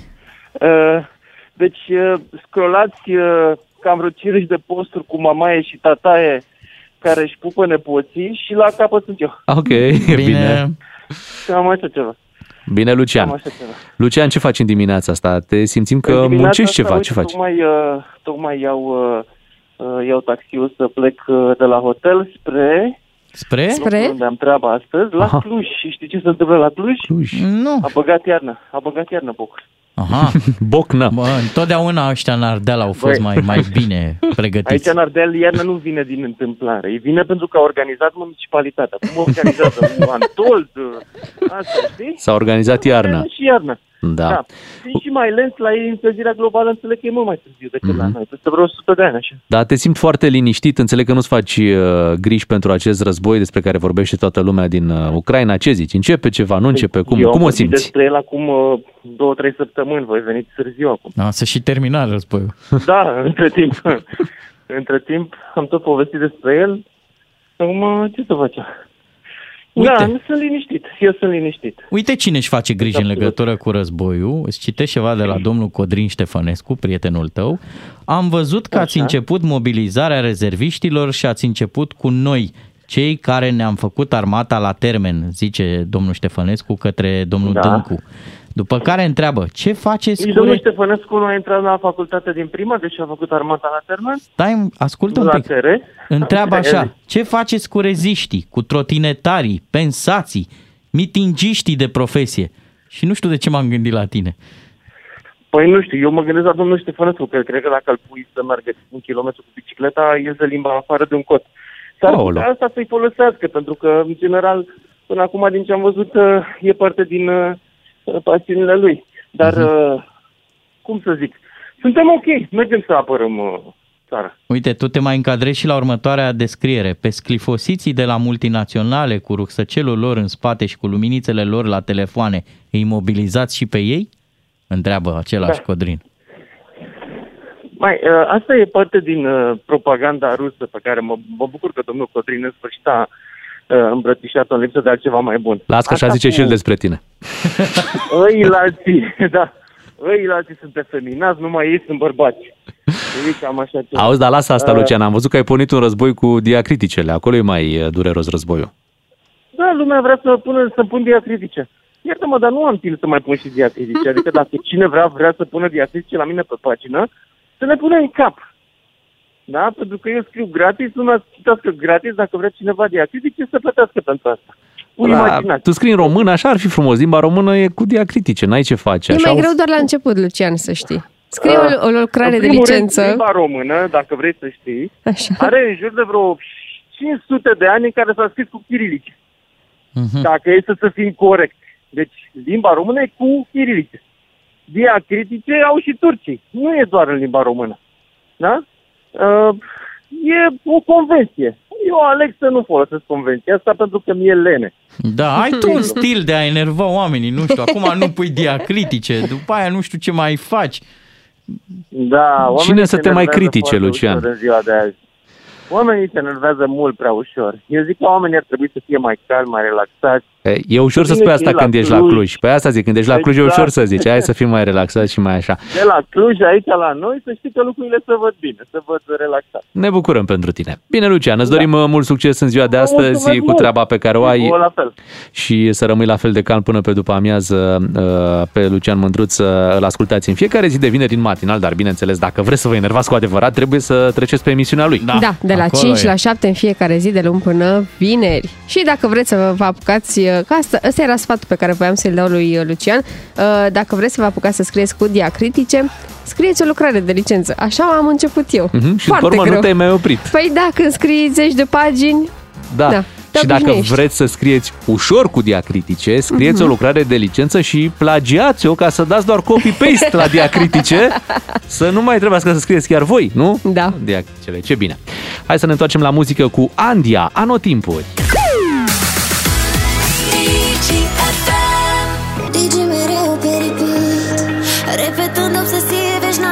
Am citit la Julius Constantinescu pe Facebook o constatare destul de interesantă apropo de războiul ăsta care se preconizează în Ucraina. În februarie. Da, nu mi-e teamă că vin rușii, mi-e teamă că ne apără francezii.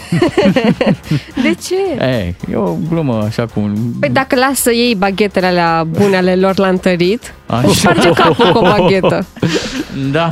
Eu mi-aduc aminte în Franța când erau ceva amenințări teroriste și au mobilizat pe stradă să prindă niște teroriști și trebuiau să urce, nu era un deal, Era așa un mic hop, știi, pe care niște trupe speciale ar fi trebuit să-l străbată.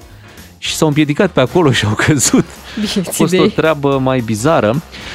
Apropo de cadouri, înțeleg că pentru Ucraina, Germania s-a gândit să livreze 5.000 de căști militare. Ministrul german al apărării s-a lăudat cu acest lucru, spunând că vor trimite 5.000 de bucăți cu mesaj clar: suntem de partea voastră. Doamne ferește! E genul 5.000 de căști? Da, de căști atât. Militare... Vă descurcați voi cu ele, știți ce aveți de făcut? Ele sunt foarte bune, te protejează. Dacă mergi cu bicicleta, dacă mergi la schi, la snowboard. Dacă e un pic frig, cum sigur e în Ucraina în perioada asta. Dacă mergi la război pe schiuri, sau pe trotinetă, sau pe bicicletă. Dar e nevoie de mai mult, nu doar căști. E genul de, să spunem, cadou, pe care îl trimiți doar ca să bifezi. Că ai făcut ceva. Am făcut ceva, uite, v-am dat. Nu puteți spune că n-am fost alături de voi. Bine, că n-am fost împotriva voastră, asta clar, da. E ca la o zi de naștere, adică să zici, mersi că nu ți-am trimis banii. Ți-am luat 5.000 de bucăți. Dezamăgire și în partea cealaltă, pentru că primarul Kievului, care este chiar Vitali Klitschko, fostul campion mondial de box, a spus că e o glumă treaba asta. N-ai cum să trimiți 5.000 de căști în condițiile în care armata rusă este perfect echipată, poate intra oricând în Ucraina. Ce o să ne trimiteți data viitoare? Perne?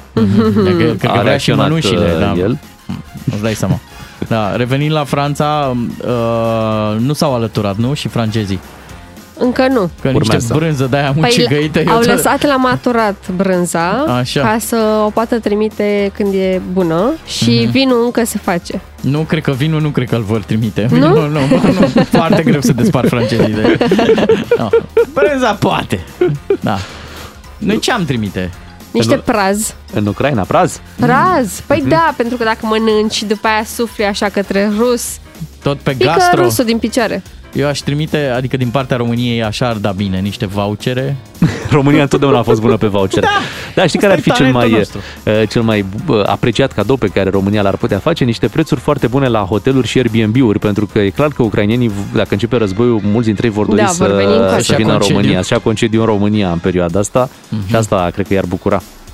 Okay. Ceva care chiar să le folosească, știi? Am înțeles. Ideea e să și plece la un moment dat, după ce se termină. Din Bulgaria?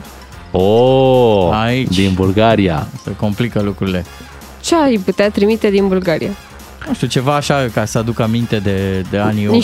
Niște săpunuri din alea cu trandafir? Da, săpun, ruj, ojă.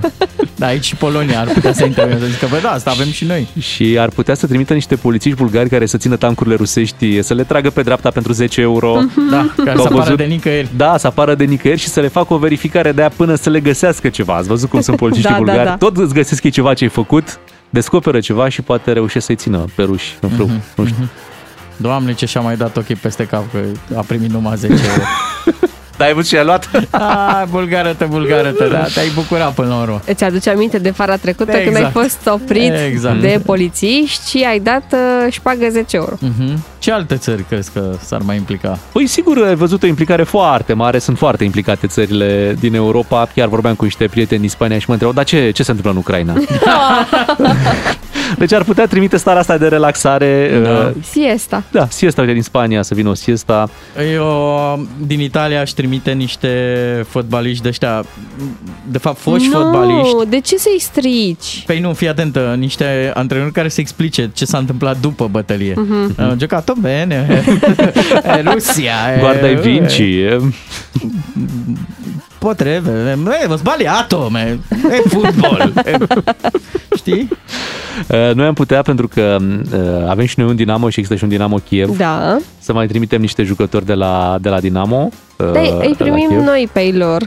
Facem transfer, corect, ca să ne salvăm și noi de la retrogradare. Și ați face foarte bine. Dar și cu banii de la Dinamo Kiev.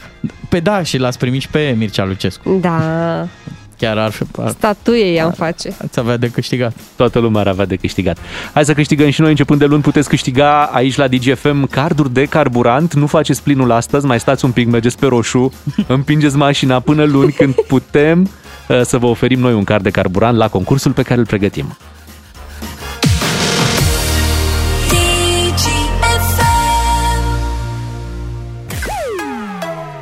Matinalii Digi FM vă spun bună dimineața și ne pregătim de weekend cu toții, bineînțeles, până pe seară. Mai avem ceva de muncit, trece repede, ați văzut cât de repede trec zilele. Eu zic să lăsăm profesioniștii să se ocupe de bună dimineața. Că noi nu prea... Ai dreptate, corect, nu prea avem spor. Hai să auzim un profesionist la treabă. Bună dimineața! Acum, așa, da, acum putem începe mult mai bine ziua și o începem imediat cu informații venite de la colegii noștri de la știri despre șofatul defensiv. Da? Imediat o să auzim asta și după ne povestește și Bea cum e pe la sală, pentru că ea este într-un program de sală acum. De și sala. Nu sala de mese, nu, să nu faceți această glumă clișeică. Da, dar uite, mai e o glumă. Știi gluma asta? Sala ta? Cum e la sala ta? Nașpa. Ok, bine. Sunteți cu Digi FM, bună dimineața. Să vină Ed Sheeran, Shivers. S-a dezlănțuit colega Beatrice pe această piesă. Îmi place foarte mult. Nu știam că ești fan Maluma, dar iată. Ed Sheeran. Foarte bine că am ascultat Shivers atunci la Digi FM. Și este momentul să schimbăm subiectul și să vorbim despre faptul că România se află în topul statelor cu cele mai multe accidente rutiere. De fiecare dată ni se amintește acest lucru, pe bună dreptate. Ăsta e motivul, adică unul dintre motive pentru care s-a și năsprit codul rutier în ceea ce privește valoarea amenzilor. Am discutat mai devreme, au și venit niște mesaje. Amenzi? Glume ale poliției. Cine a fost amendat pentru că vorbea la telefon și centură pusă? A? Eu zic că s-au dat ceva amenzi și pe filiera asta. Să mai dau amenzi. Ce mă enervează un pic este reacția asta de uimire, ca și cum acum descoperim că suntem cu țara cu cele mai multe accidente. L-am văzut și pe ministrul de interne trăgând această concluzie. Uite, suntem țara, deci el constată și suntem țara cu... Și suntem uimiți în fiecare an. Da, suntem așa de mulți ani, adică de peste 10-15 ani suntem cu această problemă. Mai zice cineva așa că am avea o problemă și la colectarea amenzilor. E posibil, adică e foarte posibil, luăm amenzi și nu suntem constrânși să le plătim. Da, e posibil să fie și asta și ești constrâns doar în momentul în care vinzi ceva și vrei să vinzi, de exemplu, casa sau poate mașina și te obligă să-ți plătești amenzile ca să poți să faci tranzacția, dar dacă tu nu ai absolut nimic de vânzare, nu văd cum statul ar putea să-ți ia banii. Păi, acum, dacă aș face o listă așa de ingrediente care ar trebui să ne facă pe noi să fim mai calmi în trafic, valoarea amenzilor, da, zicea cineva mai devreme, de educație și de bun simț, și apare acum povestea asta cu condusul defensiv. Mie mi-e un pic străină pentru că nu n-am practicat, n-am văzut, nu m-am înscris, n-am fost la curs. Dar nu crezi că ar trebui să adăugăm acolo și ceva infrastructură? Adică nu cumva dacă ai un drum bine definit, bine marcat, un drum de viteză, o autostradă, nu cumva poate și tu ai conduce altfel, poate și starea ta de spirit ar fi alta? Cred că ne-a mai trecut naivitatea asta. Da? Ok, hai să revenim la acest subiect cu condusul defensiv, pentru că statisticile Comisiei Europene arată că țara noastră ocupă primul loc în ceea ce privește și rata de mortalitate, da, pe drumurile publice. Sunt 85 de decese la 1.000.000 de locuitori, ceea ce este foarte mult. De cele mai multe ori vina este a șoferilor, da, care sunt neatenți, nu adaptează viteza, știți, poveștile. Tot ce auzim de la poliție este totuși adevărat, într-adevăr, limbajul în care ei ne anunță e un pic de lemn, dar faptele și decesele rămân. Tocmai pentru a reduce accidentele în trafic, autoritățile au introdus în legislație și cursuri de conducere defensivă. Spuneai că nu știi exact ce înseamnă. Știu. Hai să ascultăm de la Alexandra Grigoriță mai multe detalii. Potrivit noii legi promulgate la începutul anului, persoanele care se prezintă la examenul pentru obținerea permisului pentru prima dată pot urma cursuri de conducere defensivă. La fel și șoferii care vor să își reducă perioada de suspendare sau care vor să își recapete permisul după ce le-a fost anulat. Cuvântul cheie aici este însă pot. Cu alte cuvinte, cursurile de conducere defensivă nu sunt obligatorii și nici nu ar putea fi, pentru că România nu are infrastructura necesară pentru așa ceva, a spus la Digi FM Titi Aur, expert în conducere defensivă. Că trebuie făcută niște poligoane gândite special pentru asta. Deci nu poligonul ăla pe care știam noi să parcăm pe stânga, pe dreapta, dar nici nu trebuie niște circuite de viteză neapărat, ci trebuie doar niște locații în care se pot să faci și acea sală de simulatoare, tamponări, răsturnări, dar și mai ales acele frânări de control în derapaj, acele situații de limită. Dar chiar dacă nu sunt obligatorii, cursurile de conducere defensivă ar putea reduce semnificativ numărul accidentelor. Ele îi ajută pe șoferi să fie mai conștienți conștienți și să conducă mai prudent, iar în cazul unui accident pe care nu îl pot evita, învață cum să iasă cu bine din acea situație. Sunt lucruri care nu se învață în școala de șoferi. Tamponare, răsturnare, frânare la limită, evitare, controlul mașinii în derapaj, duc în primul rând la a învăța niște lucruri, cum să fac, cum să scap, cum să ies din anumite situații limită sau cum să nu ajung în acea situație. Șoferul care credea că stăpânește mașina foarte bine și când este trecut prin niște situații limită, să stea el cu capul în jos în mașina răsturnată, să vadă cât e de rău, să frâneze pe aderență scăzută, să evite și să vadă că mașina nu ascultă neapărat chiar cum își imagina el, apare acea sperietură, acea grijă în plus că uite, se poate ca să nu stăpânesc mașina chiar așa cum am crezut. Anual aproape 2000 de persoane își pierd viața în accidentele petrecute pe drumurile din România, iar aproximativ 10.000 sunt grav rănite. Din păcate, va mai dura puțin până când aceste statistici vor scădea, spune la Digi FM fostul pilot de raliuri Titi Aur. Efectele cursurilor de conducere defensivă se vor vedea abia peste câțiva ani. Toate statisticile arată că peste 90% din accidente sunt din, să zic, greșeală umană. Omul, ca să nu facă greșeală, trebuie să înțeleagă, să conștientizeze, să fie mai bine educat, mai bine învățat, mai bine conștientizat. Și bineînțeles că și drumurile trebuie să fie bune, bineînțeles că și mașinile trebuie să fie bune, dar în primul rând omul, educarea omului, a șoferului și nu numai a șoferului, și a pietonului și a tuturor participanților la trafic, va aduce cu siguranță reducerea numărului de accidente. Până atunci însă, cei care vor să învețe să conducă defensiv trebuie să știe că mai trebuie să aștepte puțin pentru ca executivul să publice normele de aplicare ale legii. Abia apoi ele vor fi valabile și important de menționat că aceste cursuri vor putea fi deduse fiscal.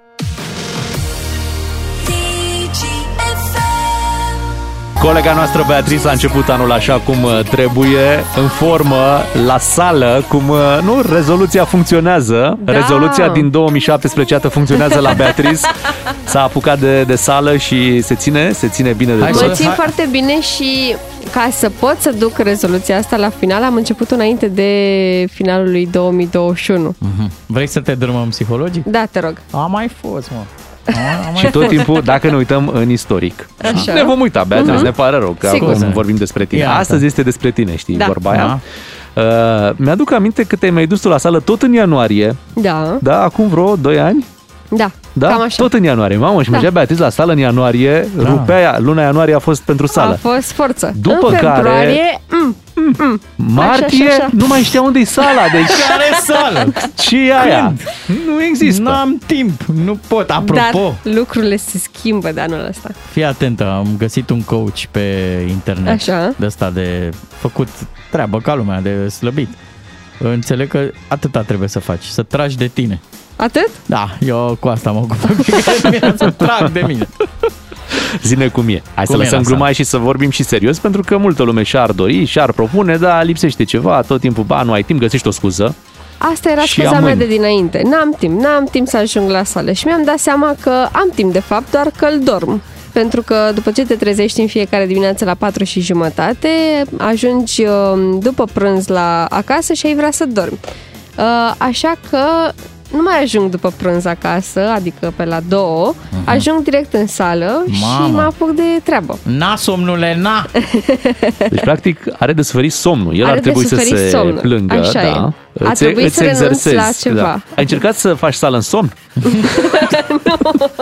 Ca să le combin cumva. Ar fi bine, pentru că îmi place foarte mult somnul. Nu pot să zic că, wow, cât de încântată sunt că merg la sală. Deci, e clar, în februarie nu o să mai merg. Nu. Dar mă motivez în fiecare zi. Nu știu, ați văzut probabil zilele trecute că am postat o fotografie, un colaj de poze, de fapt, cum arătam eu înainte. Colaj de poze. Nu pot să mă supăr, că așa e. Da, așa. Dragi ascultători, dacă vreți să vedeți poza cu colacii, da? Pe Facebook-ul Beatrice Ghiciov sau Instagram-ul Beatrice Ghiciov, găsiți acolo. Dar acum arată bine. Să vă uitați de la stânga la dreapta, nu de la dreapta la stânga. Da. Mulți ar putea crede că ai pornit din dreapta și ai ajuns în stânga. Nu, invers, a pornit din stânga și a ajuns în dreapta. Da, și cu alimentație sănătoasă. Bravo, adică burgeri de 2 ori pe zi. Nu, că nu mai am voie burgeri. Așa. La sală îi găsim pe toți oamenii cu care suntem obișnuiți, adică deja devine clișeu să vezi fetele mulate și machiate și coafate. N-am înțeles încă de ce fetele aleg să se macheze la sală. Poate pentru... filmează ceva acolo, da. Se mai întâmplă, să mai filmări, mai faci un TikTok, mai da. Da, cu siguranță, doar că fetelor, dacă arătați bine la final de antrenament, adică în continuare machiate, coafate, da. Și nu s-a întins nicio mascara, niciun nimic pe față, înseamnă că nu v-ați antrenat destul. Ei, și v-ați dus fix degeaba la sală. Dar poate au lucrat geană. Da. Plus că unul dintre motivele, zice bine Bogdan, te duci și să poate mai întâlnești pe cineva, nu știi. 10 ridicări. Binging. Da, 10 ridicări de sprânceană pe zi. Crede-mă, ajută, tonifiază fruntea. Da, mai sunt băieții care se admiră în oglindă, ridică și ei o ganteră de 2-3 ori, o halteră de 2-3 ori și apoi se duc și se admiră în oglindă, își mai fac un pic freza. Bărbații am văzut că în fața oglinzii la sală se pipăie foarte mult. Își verifică, brand, da, își verifică mâinile, Rembrandt-ul, să vadă dacă s-a întărit destul mușchiul. Aha. Da. Apoi mai ca să nu exagerez, că altfel nu mai poți să ieși pe ușă. Și mai sunt și fetele care nu dau bună ziua în vestiar. Oh. Da, pentru că atunci când intri într-un vestiar și vezi că mai sunt niște persoane, saluți! Bună! Hei! Da. Nu se întâmplă asta, eu salut, uneori mi se răspunde, alteori nu, dar asta e, nu mă supăr că nu le cunosc și nu mă doare de ele. Mie exact asta nu-mi plăcea când mergeam la sală și intrau oameni și salutau, dar ne cunoaștem, de ce ne băgăm în seamă așa? Vezi, uite, două abordări. Intri într-o încăpere în care mai sunt doar... Încăpere, dacă intri în gară, intri într-o încăpere, zici, bună ziua tuturor! Hei, am venit și eu aici! Când intri în avion, când urci în avion acolo, nu e ca în gară, îi salut pe toți, salut locul 6C, locul 12B, salutări, hei, bună! Bogdan, lasă-mă să vorbesc! Tot la Milano!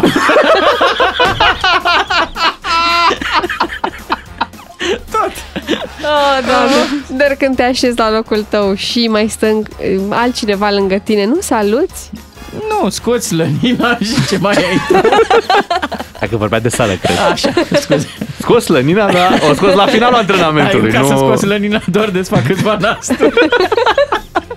Beatriz, ne-ai convins? Da, suntem alături de tine. Da, să știți că niciodată nu realizați cât de mult durează un minut până când nu faci un exercițiu la sală. Așa e, bravo.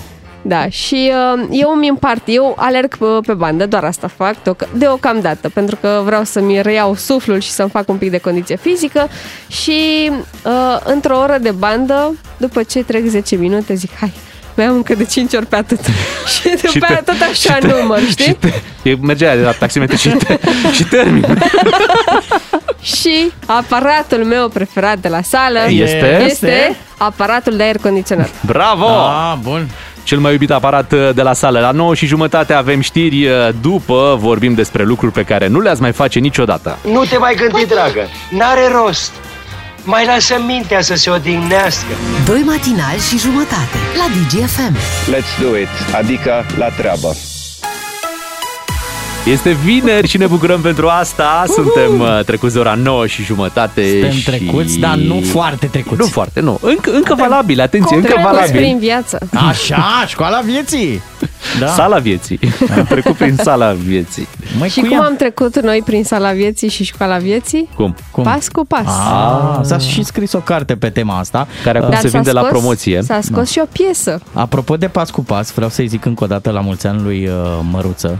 Da, care a mai pus un pas la buchetul pașilor pe care avea deja. La mulți ani! La mulți ani! A fost ieri.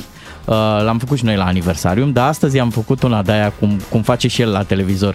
Știi? Nu o să-ți vină să crezi ce se întâmplă la Digi FM după știri. Am băgat una de asta așa. Acum e în tensiune, îți dai seama. E scris lui, e scris ca să fie pe la recepție. Surpriză la Digi FM la 9:36. Da, să curgă sosurile, nici chiar așa. Mamă, ce-o fierbe acum. Ce-o face, mor suna, nu mor suna. Mamă, Cătălin, că noi facem surprize plăcute aici. Normal, ca de obicei. Știi ce facem? Îți luăm fața. de ziua ta o difuzăm pe Andra! Andra! Are Andra o piesă nouă, se numește Pas cu Pas și chiar acum o să-i dăm play aici la Digi FM. Nu este un cadou pentru Andra, este cadou pentru ea. Răspunde, alo, alo. Ia stai, hai să încerc să dau pe difuzor. Ți-a dat cineva. Pot, dar vezi că te auzi. Ai grijă ce vorbești. Ești pe speaker. Nu e nicio problemă, mulțumesc mult de tot. Am sunat doar să vă mulțumesc. Mulțumim, Cătălin, te pupăm. Zici că suntem la podcastul, băgăm telefoane în direct, așa, direct cu telefonul în microfon. Hai să ascultăm piesa Andrei, că e frumoasă. Pas cu Pas. Foarte frumos noul cântec al Andrei. Se numește Pas cu Pas și l-am ascultat în această dimineață aici la Digi FM. Ce voce mișto are Andra. Deci că Adele cu Winnie Houston au făcut un copil. Da, ce voce frumoasă are Cătălin Mândruță acasă. Ei, hai să trecem la următorul nostru subiect din emisiune. Chiar acum începe subiectul și este o întrebare. Mm-hmm. Ce n-ați mai face niciodată? Din ce am făcut noi? Da, din ce ai făcut până în momentul ăsta în care vorbim. Aha. Ce n-ai mai face niciodată este întrebarea noastră. De obicei există un bucket list, se spune, adică adune așa lucrurile pe care ai vrea să îți dorești să le faci. Dar nu există un anti-bucket list. Da, adică invers. Și n-ai mai face niciodată din ce ai făcut deja și vă așteptăm în direct să ne povestiți despre lucrurile pe care nu le-ați mai face niciodată la 031 400 2929. Să vedem ce regretați că ați făcut și n-ați mai face absolut niciodată. Tu ai mai sărit cu parașuta dacă ar fi să... Da, cum să nu? Am sărit deja de două ori și mi-aș dori să... de două ori? Da, de două ori și mi-aș dori să o mai fac. Nu ești curajoasă. Bravo, da.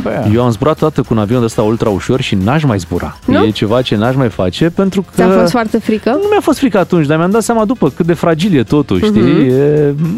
Imediat se mișcă. Nu eram în siguranță acolo. Să mă decid ce n-aș mai face, că...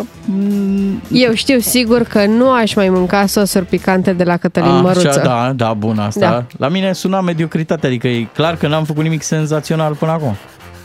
Astfel încât să zic, băi, eu n-aș mai face.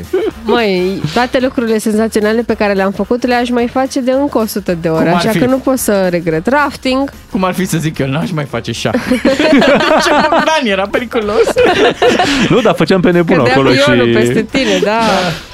Să știți că deja ne sună ascultătorii, iau o listă cu lucruri pe care nu le-ar mai face. De exemplu, Vasile din Curtea de Argeș este cu noi și spune că... Ia zi, Vasile, ce n-ai mai face niciodată? Neața. Ia zi. Nu mai căsătorit niciodată. Dar de ce ești așa supărat? Ce s-a întâmplat? Ai avut poate o experiență nereușită sau ce s-a întâmplat? Nereușită că ești prea bun în familie, te de prost. Aha. Ne pare rău să auzim treaba asta, deci tu ai rămâne burlac, practic. Da, efectiv, azi rămâne. Efectiv. Sau poate nu te-ai mai căsătorit cu aceeași femeie, nu? Deloc, cu nicio femeie. Mamă, ce hotărât ești. E vorba aia, niciodată să nu spui niciodată. Tot Andra zicea. Nu. Ia fi atent. Dar uite tu, tocmai ce ai zis că ești prea bun și n-ar fi păcat acest prea bun să rămână singur. Adică toți merităm un suflet pereche. Am încercat și eu ăsta conjugat cu cineva și am ajuns de mine în continuare. Am înțeles. Cealaltă a doua persoană. Ne pare rău, Vasile, să auzim treaba asta. La sfârșitul acestei intervenții eu să încerc să te înveselesc cu un banc. Pe tema asta, cu căsătoria. Uite, chiar vreau să te rog asta, să nu mai faci niciodată, să nu mai spui bancuri, dar astăzi să zicem te lăsăm. Da. Bun, Paul din București, te ascultăm, Paul. Bună ziua. Bună ziua. Ce n-ai mai face absolut niciodată? Nu știu ce a zis interlocutorul meu, dar eu am... ideea asta a fost dinainte să-l ascult pe el. Așa. Deci același lucru. Eu niciodată nu m-aș mai căsători, cel puțin în România. Așa. O căsătorie în străinătate... Îmi plac foarte mult copiii, am 3 copii. Da. Să străiască și te bucuri de ei. Îmi plac foarte mult copiii, de asta m-am și căsătorit. Înțelegeți? De asta am făcut și armată, să fim în rând cu lumea. Dar... în România nu m-aș mai căsători niciodată din cauză că nu trebuie să generalizăm, dar majoritatea femeilor urmăresc, deci nu neapărat material. Păi ți-a făcut 3 copii. Caută să-l, odată ce a făcut un copil, caută să-l exploateze. Pe copil? Cum adică? Noi suntem considerați, nu mai să procreem și după aia se crește. După aia nu mai avem respectul cuvenit. Nu, bă, pe bune. Deci, Paul, câți ani ai? Câți ani ai? Că uite, tu zici niște lucruri aici și mulți ascultă. Am 67. Mulți înainte. Și tu... mi-aș face o relație, dar fără obligații. Tu nu mă înțelegeți greșit. Nu. Deci ce înțelegem noi? Că îmi place viața, îmi place să mă distrez, îmi place dragostea, deci nu sunt, nu. Dar îmi place să fac dragoste cu o femeie care vrea să facă dragoste pentru mine, nu că sunt tata copiilor sau că aduc salariu mare acasă. Dar nu poate... Am înțeles, domnule, asta ne-a pus pe gânduri. Da. Tu persoana potrivită. Suntem noi din viitor. Am sunat la radio. Păi dacă n-am întâlnit când eram tânăr, acum vă dați seama. Am încercat, am dat anunțuri la toate astea, site-urile. Nu mai merge așa. Nu, Paul, greșeală. Nu mai merge așa. Trebuie frumos să intri pe ce să intri? Pe rețelele astea sociale, să intri pe TikTok, pe Instagram, pe Facebook, pe... Tu ai început bine. Ai început bine intervenția. Tu nu te-ai mai căsătorit în România, dar du-te pe internațional, pe acolo sunt. Îți găsești o italiancă. Da, și ele au suflet mai bun. Să iau o mulatră de aia la 20 ceva de ani. Așa, deja ai început să visezi frumos.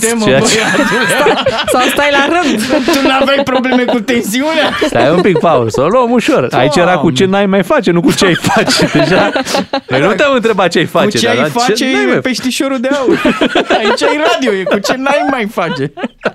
Doamne ferește, auzi tu? Paul, te mai așteptăm în direct, o să vrem să mai povestim cu tine. Problema simpatic. Pare foarte simpatic și vine și cu... Vezi mă, la 67 de ani deja ai o super experiență, niște concluzii foarte clare legate de ce s-a întâmplat și poți să spui probabil lucrurile în felul acesta în care a făcut-o, el.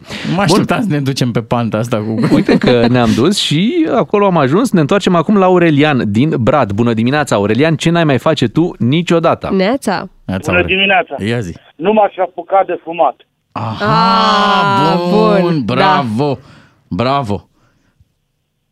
Ai reușit să te lași sau asta regreți? 3 luni. Ok. După câți ani de fumat? Vreo 30. Mamă, bravo, aplauze. Cu intermitență. Excelent. M-a lăsat, m-am apucat iară, dar acum m-a lăsat. Și acum crezi că e pentru totdeauna lăsatul ăsta? Da. Felicitări, faci un lucru foarte bun. Știm că e... A lăsat într-o singură zi, la ora 14, de atunci n-am mai pus o țigară în gură. Excelent. Și cum ți-a venit ideea la ora 14? Unde erai? Eram în curte. Și ai zis gata. Am un obiect și am promis că dacă îl găsesc, un obiect de vreo 30 de milioane. Wow! Mamă, și l-ai găsit, ia zi. Dacă îl găsesc, arunc toate țigările. Ce tare! Ce presiune ai pus pe domne, ai zis. Domne, scoate-mi-l pe ăla și uite, las țigările. După ce am aruncat țigările, l-am găsit. Incredibil. Acum e rândul tău să-ți de promisiunea ta. Mulțumim, Aurelian, pentru telefon. Cine a pierdut flota acum, care arunca un box de țigări în masa pară. Hai să-l auzim și pe Dragoș din Madrid cu ce nu ar mai face el niciodată. Vă întrebăm la 031 400 2929 ce n-ați mai face niciodată. Dragoș, bună dimineața! Neața, Dragoș! Hola! Dragoș e din Madrid. Mariola. Da, ne zice cu ăla. Ce tal? Bine, tu? Nu, că aici se termină conversația, stai liniștit. Zine ce ce n-ai mai face? N-aș mai lua permisul de conducere. Nu l-ai mai luat? De ce? Nu, pentru că sunt toată ziua conducând și sunt foarte obosit. Aha, da, ai preferat să stai în dreapta. Ai luat permisul de scaunul celălalt. Așa. Dar problema nu e faptul că tu conduci toată ziua, nu e că ai permisul. E că ai ales să faci meseria asta, nu? Și că e treaba asta. Da. E o meserie obositoare, ai dreptate. Poate ai vrea să-ți schimbi meseria. N-ai mai alege această meserie? Da, probabil. Dar în țară te-ai mai întoarce sau și acolo cu niciodată nu te mai întoarce în țară să muncești? Eu da, dar decât la pensie. Adică să ai pensie de Spania și să vin România. E frumos ce visezi tu. Acum, ca să te măgulim un pic... Nu, o să am 30 și din România, că am 30 de ani lucrat în România și ce mai am și aici. Wow! Păi vezi, tu cam ții țările astea pe umerii tăi. România pe un număr, Spania pe altul. De-aia ți-e greu. Păi de-aia. Da, ne și bazăm pe tine, așa că să nu-ți pară rău că ai luat permisul ăla. A, bine. Așa, trimite bani luna asta că vezi că e lună grea. Nu știm ce ne facem, ianuarie întotdeauna. Și au venit facturile în România, au venit facturi mari de tot, adică nu e... Pune banii aia pe transfer că aici rudele... Abia așteptăm. Îți dai seama. Așteptările sunt mari. O să ne oprim aici la subiectul acesta. Le mulțumim ascultătorilor. Sensibil. Foarte sensibil, normal. Mă tot gândeam la Paul, ascultătorul nostru... Care a zis că nu s-ar mai căsători. Da, da, da, nu s-ar mai căsători. În România a specificat acest lucru. Dar și ascultătorul dinaintea lui tot așa a spus că nu s-ar mai căsători. De ce, Beatrice, te gândești tu acum că faci montaj? Nu, Doamne ferește, nu, doar că mă întristează așa. Adică să ajungi la o vârstă și să-ți dai seama că ai făcut o greșeală sau, mă rog, un cumul de greșeli care te-au dus într-un loc în care tu să regreți atâția ani din viață. Nu e tocmai ok. Poate Beatrice, regretul ar trebui să fie în altă parte, că n-ai comunicat, că n-ai avut curajul să pleci la momentul potrivit. Întreabă doi bărbați căsătoriți. Și aici, jumătate. Și jumătate, da. Aici e ca la loz. Zici că nu mai iei niciodată dacă întreci pe lângă loterie. Păi, te duci. Bine, când vezi turbosuflanta, când vezi atâtea numere pe care le poți alege. Nu, Bogdan, găsească numere preferate. Nu, adică sunt absolut convins că cine a zis că nu s-ar mai căsători, dacă... Dă-i 5 luni cu o persoană care să-i placă și îl vezi din nou la starea civilă și zice, da, cum zicea acum direct, nu. Și acum să vă zic un banc. Da, dar n-ai promis că nu mai zici niciodată bancuri. L-am primit pe... dacă l-ai primit, atunci nu altul, și mi s-a părut foarte bun. Zice o domnișoară, tată, eu m-am mărit. Cu cine? Păi nu-l știi pe Ionel, vecinul nostru. Cu el. Ai, mă, draga mea, dar băiatul ăsta, vai de capul lui, n-are de niciunele, e sărac. E întotdeauna confuz, rătăcit. Zice, dar tata, eu nu caut băieți pentru bani. Și nu e vorba de asta, draga mea, dar pe el și așa l-a bătut soarta. Tu vrei să-i pui capac? Nu cred! Iată, am zis că o să-l înveselesc pe ascultător. Da, un banc misogin, da. Bravo, Bogdan Ciuclan.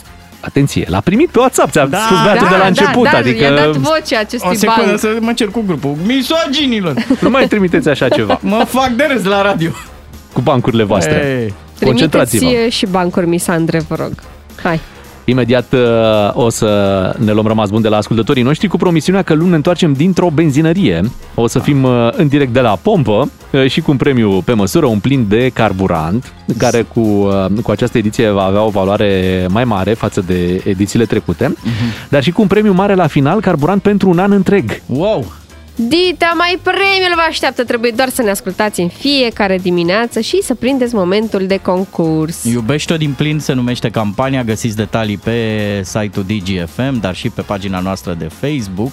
Yes, yes! Iar dacă v-a plăcut, vă așteptăm și luni, noi ne numim 2 matinal și jumătate, în realitate suntem Beatrice, Claru și Miu, să aveți un weekend frumos! Să nu uităm că vine și ziua de luni, ce vom mai face? 2 matinali și jumătate la Digi FM. Vă doresc totul succes!